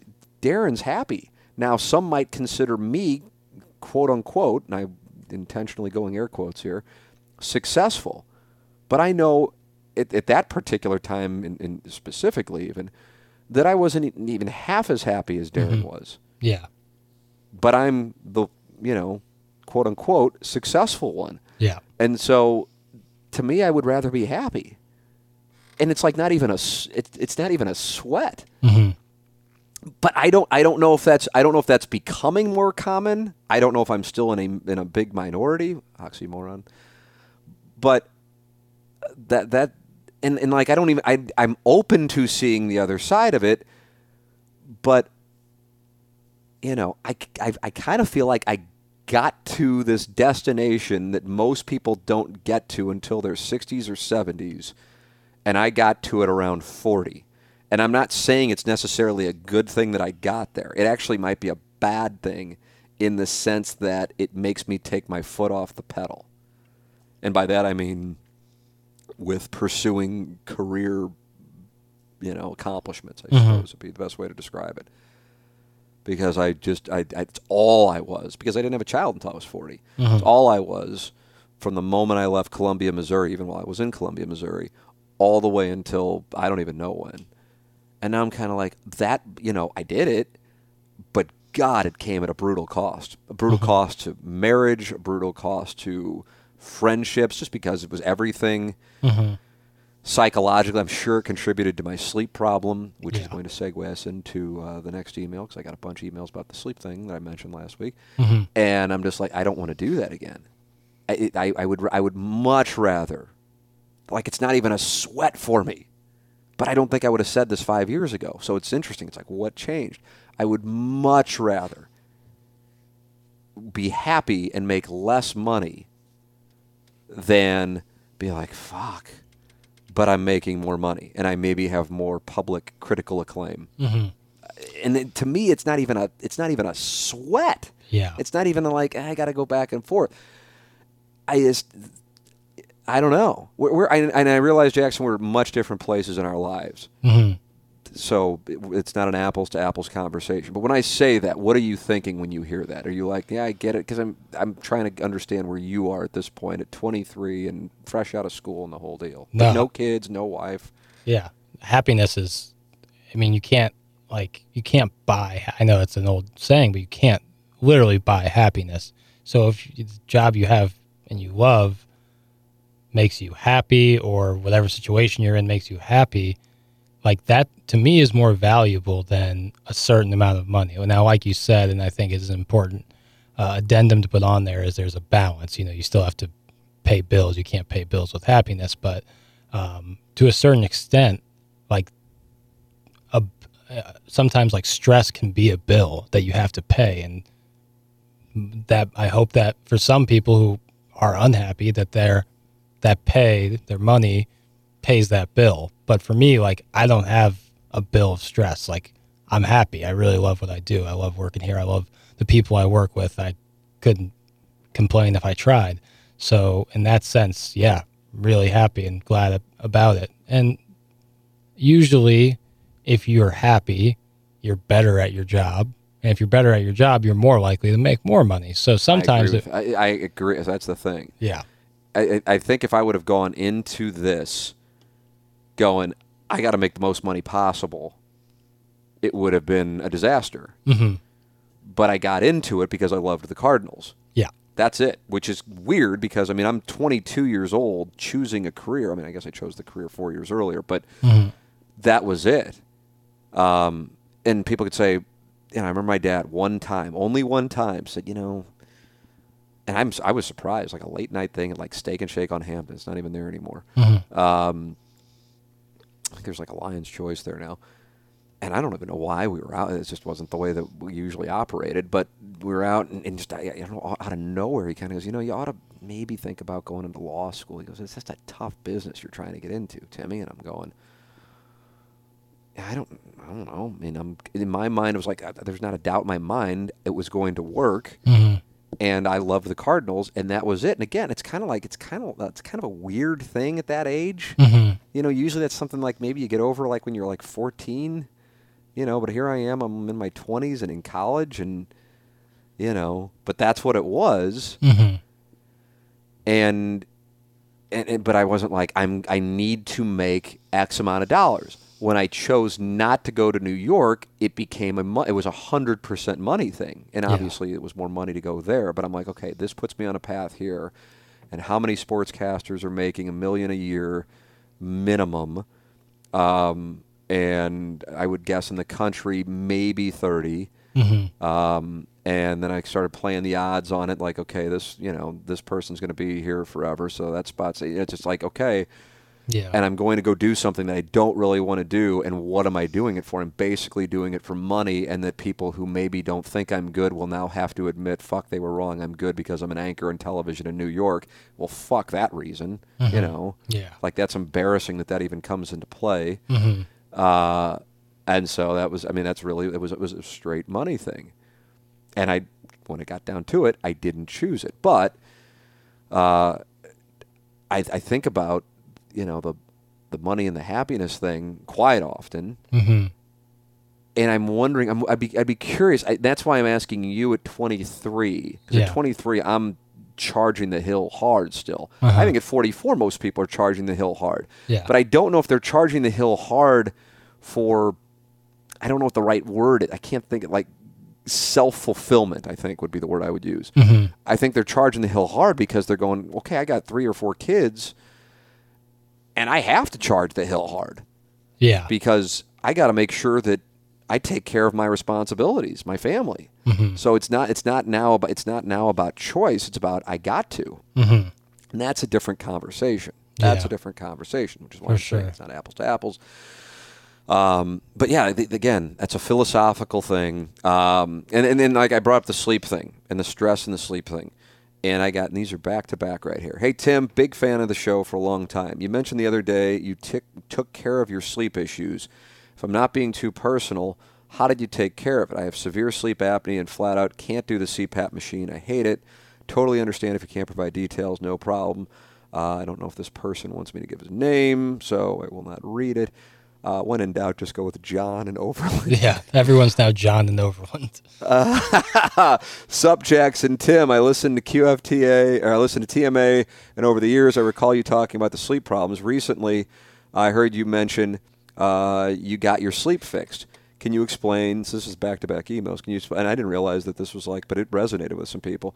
What you've done to fix it? I would say I have a good night's sleep, maybe twice a year, and on those mornings that I do wake up from a restful sleep, I feel like Nuke LaLoosh and Bull Durham when he throws a strike and goes, Jesus, that was beautiful. How'd I do that? Mm-hmm. I can fall asleep no problem. I can't stay asleep. My problem is I wake up in the middle of the night and can't turn my mind off. It just races. I've tried smoking weed, chewing gummies, glass of whiskey, etc. I've tried running a couple miles before bed with the hopes that one of these things would just knock my ass out for the night. Nothing seems to work. Perhaps therapy is what I need. Sorry I don't have an erotic story for everybody. Those are the fucking best. Thanks. That comes from Adam. So when when these came in, um, I was like, oh, I got to get in it. And then I got more of them. And I just was like, I didn't realize that this was, but I know when I, do you have any sleep issues, Jackson? Nah, not for the most part. If you have it, it is, I, I can't say it's the worst. There are things that are obviously worse.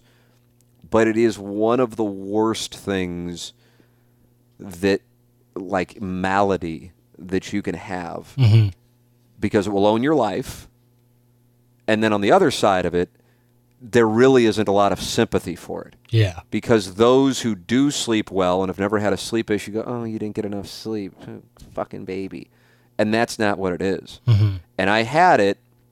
It's probably the reason, the biggest reason why I left television hmm um, in 2000, left KMOV in 2005. It was it was absolutely brutal, and it went on from 2003 through 2008.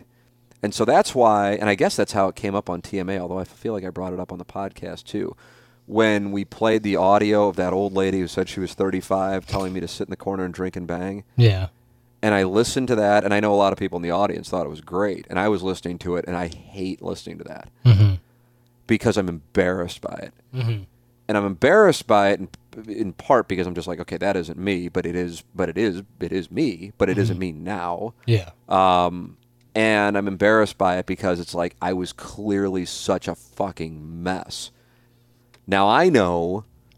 Even though I listened to it, and if I were in in the audience, I'd go, "Oh, that guy was like on something." That's what I would think too. Now I know I wasn't. I guess I was in the sense that I was on Ambien, Lunesta, whatever, but I wasn't like on Coke or whatever the fuck else, anything you could, you know, drinking or anything like that. hmm I had such a sleep problem, but I don't know. You know, I remember. I mean, God, Jackson, I went and saw so many doctors, so many doctors. Because for those of you, and I know it's resonating um, with a lot of you right now, and I know probably nine out of ten of you going, "What's the big fucking deal?" But if for the one out of ten of you that, that are hearing this and going, "Oh my God, what happened? Tell me how you got out of it," because it owns my life. Um, I, I went and saw doctors. Um, you know, initially this doctor was saying, "Well, you can't, you can't do what you do. You're working." You and I did. I worked seven days a week, but I loved what I did, and so I didn't, you know, five days a week doing radio, five days a week doing TV, which meant, if my math is correct, three days of the week I would have both. And I was, you know, 25, 26 when it started, and I would go out on the weekends, really the, to the strip bars too. I mean, it's specific to the strip bar. I mean, eventually you know, started a normal bar, but then we would finish off at the strip bar and go until three and four in the morning, and just all kinds of fucking creepy shit. It was great. I wouldn't trade any of it, by the way. It was wonderful. There's zero, zero regrets. Uh, but I rem- it was like after I don't even know fifteenth doctor, Yeah. and and he goes, he goes, well, that's your problem. He goes, I mean, what are you even doing it here? He goes, you can't do that. He goes, it's called the delayed sleep pattern. If you go to bed at five in the morning on Saturday night, Sunday morning, and then get up at noon or one in the afternoon, and then try to go to bed to get up early Monday morning, you're not going to be able to do that Yeah. and it was just like so basic, which is not the case for most people who deal with it. Mm-hmm. Now, it didn't solve everything, but what would wind up happening, and I know this is going to resonate with a lot of people. It's like it's like an addict talking to another addict, except you're not an addict. Um, but you're like, oh my God, you're speaking my language. You get up, you realize immediately you feel like shit, and you're thinking, I got to write this day off. I just got to get through it. I got to write this day off. I just somehow got to get through it and hope, not know, but hope that you get a good night's sleep in 12, 14 hours when you go to bed. Mm-hmm. And there's a chance you will, but there is a better chance than normal that you won't. And then the cycle repeats itself. But then you will have, like one of these emailers said, a day, maybe once a week, once every couple weeks, or in this guy's case, once or twice a month, where you do get a great one and you have no idea how the fuck it happened. Mm-hmm. But what happened to me was you, it, it creates anxiety. It becomes a self fulfilling prophecy of anxiety because you're anxious all day that you hope that is the night you will get a good night's sleep. And so Ambien would knock me out, and I think it would knock damn near anybody out. It now, now the first ten minutes after you take it, it's like taking in uh, you know LSD. It's unbelievable. It's like eating mushrooms. It's fucking wild, um, and it's kind of fun. But then it, then you get knocked out, but you're not in REM sleep, and you need mm-hmm. REM or deep sleep, and so you will either wake up in the middle of the night, which is what happened to me, and then like one of these guys said, mine just starts racing, and mm-hmm. you're done. It's over. Yeah. Might as well get up because because you're going to just torture yourself Yeah. for the remaining X amount of hours, probably looking at your phone or alarm clock or whatever the hell you have, mm-hmm. And going, "Holy shit, it's getting closer and closer. I can't fall asleep. Your mind's racing. Like I got this today. It's just it's it's, it's I hate. I mean, I don't even like talking about it, and I haven't dealt with it in a long time. I do not like talking about it because it's so. It's like having the yips almost. It's because you can't. It's you're powerless Yeah. Um, and uh, you know you look forward to the weekend and you and then because you're like okay I don't have anything to get up for the weekend then you don't have the anxiety and then you can sleep now I was Yeah. well I was I was I had a significant other but we didn't have kids so I had that now if you have kids and you got this going on I can't I really can't imagine Yeah, it's tough. so, how did I fix it? One doctor said, I, You have a deviated septum, which probably impacts your breathing. Mm-hmm. And so, in J- December of 2006, I got uh, what's a septoplasty for a deviated septum. Yeah. So that was step one, but it didn't completely fix it. And in uh, 2008 ish, late 2007, early 2008. Um, I it, it was like in vogue. You don't even hear about it anymore. Do you, do you ever hear about restless leg syndrome, Jackson? I've heard of it, but I don't really. It was like it was like it was it was like this disease of the moment in 2007, 2008, and that's like like uh, Doug and the cat. Like so, you have restless leg syndrome. What are you like scissoring like the Dickens underneath the sheets? and I'm like, I don't know. All I know is that's what they're telling me I have, and they gave me a little medication for it, um, which certainly helped. But the biggest thing, in addition to that, was I had a realization, and I don't know if this is a solution for everybody, but I'm just telling you what I did, that I needed to sleep and I needed it cold. And I would go out, and I was just living in a condo at the time. Uh, my wife would stay in the bedroom, and I uh, would just go out in the living room and sleep on a couch. It would be freezing. I mean, like 66 degrees. Ugh. I would turn it down to. And that's how I slept. And then an app came out, and this is relatively more recently, although I think it's I've had it for the last decade or so, um, called Sleep Cycle. And what happens for a lot of people is they when their alarm goes off, you could be in REM sleep. Mm-hmm. And if you are awakened while in REM sleep, electrically, electronically, I don't know what the proper term is, electromagnetic waves, even if you've gotten a good night of sleep, you will feel like shit if you are yanked out of REM sleep. Mm-hmm. Yeah. And and so what this app does, and this was this was this was kind of the cherry on top of the whole thing. What this app does is it creates well, it doesn't create. You give it a window, and you can specify the window. It's called Sleep Cycle. I'm sure there are better apps now. I've just been using it at work, so I don't fuck with it. Um, like okay, for the radio show, I'm going to get up Eastern time no later than 6:30, 5:30 St. Louis time. Um, but the window will start at 5 a.m. And so when the app from the iPhone feels me moving around, which means I'm no longer in REM sleep, it then begins to like silently play like some kind of like ringtone that's not the the iPhone ringtone, but like mm-hmm. some kind of like almost like wind chimes. I don't even know. I don't even feel. Like, I guess I feel a vibration. I hear it, and it wakes me up, but it's gentle Yeah. and it's in a window in which you're not in REM sleep. And ever since then, it's just for the most part, maybe once a month. I don't like to talk. I really don't like to talk about it because I, I have fear of it com- Yeah. coming back. Gonna jinx it or something. Yeah, but once a month or so, I will, you know, have a night where I just don't sleep well, or I'll wake up at four or something like that, four Eastern, so three St. Louis time, and it's just like, oh my god, I'm not falling back asleep. I am fucked. But at this point now, it's like we were talking about the mentality of getting the golf swing back. I now recognize it. And I know that lying in bed will do me no good, so I get up and I'll just like read uh, my laptop, um, and then like then it's going to take my mind, it's going to redirect my mind off of whatever it was that my mind was so consumed by, mm-hmm. and then I go back to bed. And I would say 75, 80 percent of the time I'll fall back asleep. It'll probably take a half hour to an hour, mm-hmm.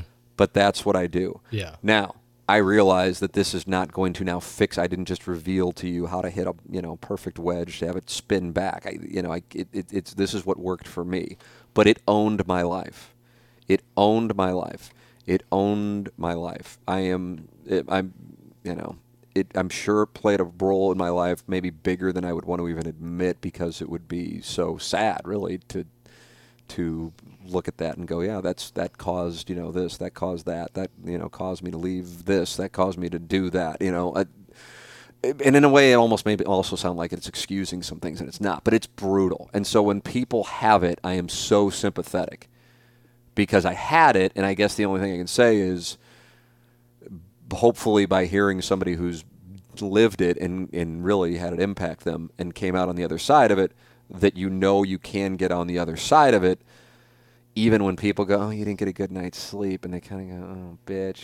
You know, too bad because for them sleep is just not an issue. Doug always talks about he's an Olympic caliber sleeper. He puts his head on the pillow, he's gone. Mm-hmm. If you don't have that, it's brutal. And if it if it's something where it, it is you know, regular, you are really not living, and you're you're certainly not living, you know, to your fullest personally, but also probably not performing properly professionally, and you're probably not great as far as your interpersonal relationships go because good chances you're agitated, uh, that you're not all there all the time, daydreaming, exhausted, frustrated, anxious about the next night's sleep, anxious about the problem in general. It is brutal. It, to me, if, if I were still in that spot, I still would be on a relentless pursuit of medicine. I'm not talking about like pills. I'm talking about figuring it out. Yeah. It is too important to just wave off. And I'm sure most of you know that who have it, but there is a solution. It's just different for everybody. I mean, not everybody has a deviated septum. I happen to have a deviated septum. I don't even know if that was the problem. I just know that I had one, and it was one of the steps. Uh, now we turn it down to make it cool, but it's you know 70 degrees. It's not like we're turning it down to 66 degrees. Mm-hmm. Um, and and in the app that doesn't just because there'd be some days I'm like, oh my god, I slept eight hours but I feel like shit. And that's because I think I was in REM sleep and it was just like yanking me out of it. But in part because on the weekends I would sleep until 11. Weekends now I'm up at 7, 7.30 and I love it. Mm-hmm. But that's because that's, you know, I'm basically in the same kind of time window that I'm in during the week getting up to do the show. Yeah. But if I was getting up at 11 on the weekends and then trying to get up at 5 during the week, you'd have problems. And that's what I was doing during those years. It's brutal. I really don't. I mean, listen, I'm, you can email, and I want to try and help. I know that this is not a one size all fits all fix, but I'm so sympathetic to those who have it because it's brutal. It owns your life, and it is an awful, awful thing because you're so helpless. Whereas if you told somebody, you know, I don't even know, like if you if you broke your leg or if you had a real illness, as in an illness that you know people raise money for, mm-hmm. take your pick of whatever it might be, uh, you you'd get the utmost sympathy. And I'm not equating this to like that kind of illness, but I am saying it is an illness that is almost, I think, because most pe- it just doesn't carry like a a terminal on the surface anyway, direct terminal effect, but it is it you truly are not living. Yeah. God, I feel brutal for people who have it. I really do. It affects it, both the physical it's and probably mental. anxiety. I mean, it's probably yeah. anxiety. That would sure. be my guess, but I, I don't know. I mean, Stress. I think for me, it was anxiety. Yeah, it, and it's both physical and mental.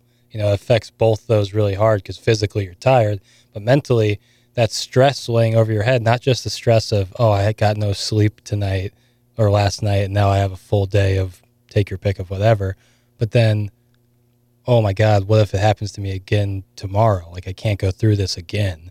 Right. And so it's it it taxes you both physically and mentally. So uh, I do, yeah, I'm very very fortunate that sleep is not a big issue for me. There's some days where I don't get to bed later. Like I've said before, avoid naps like the plague because it's hard to go to bed at 9:30 or 10 if I've taken an hour long nap during the day.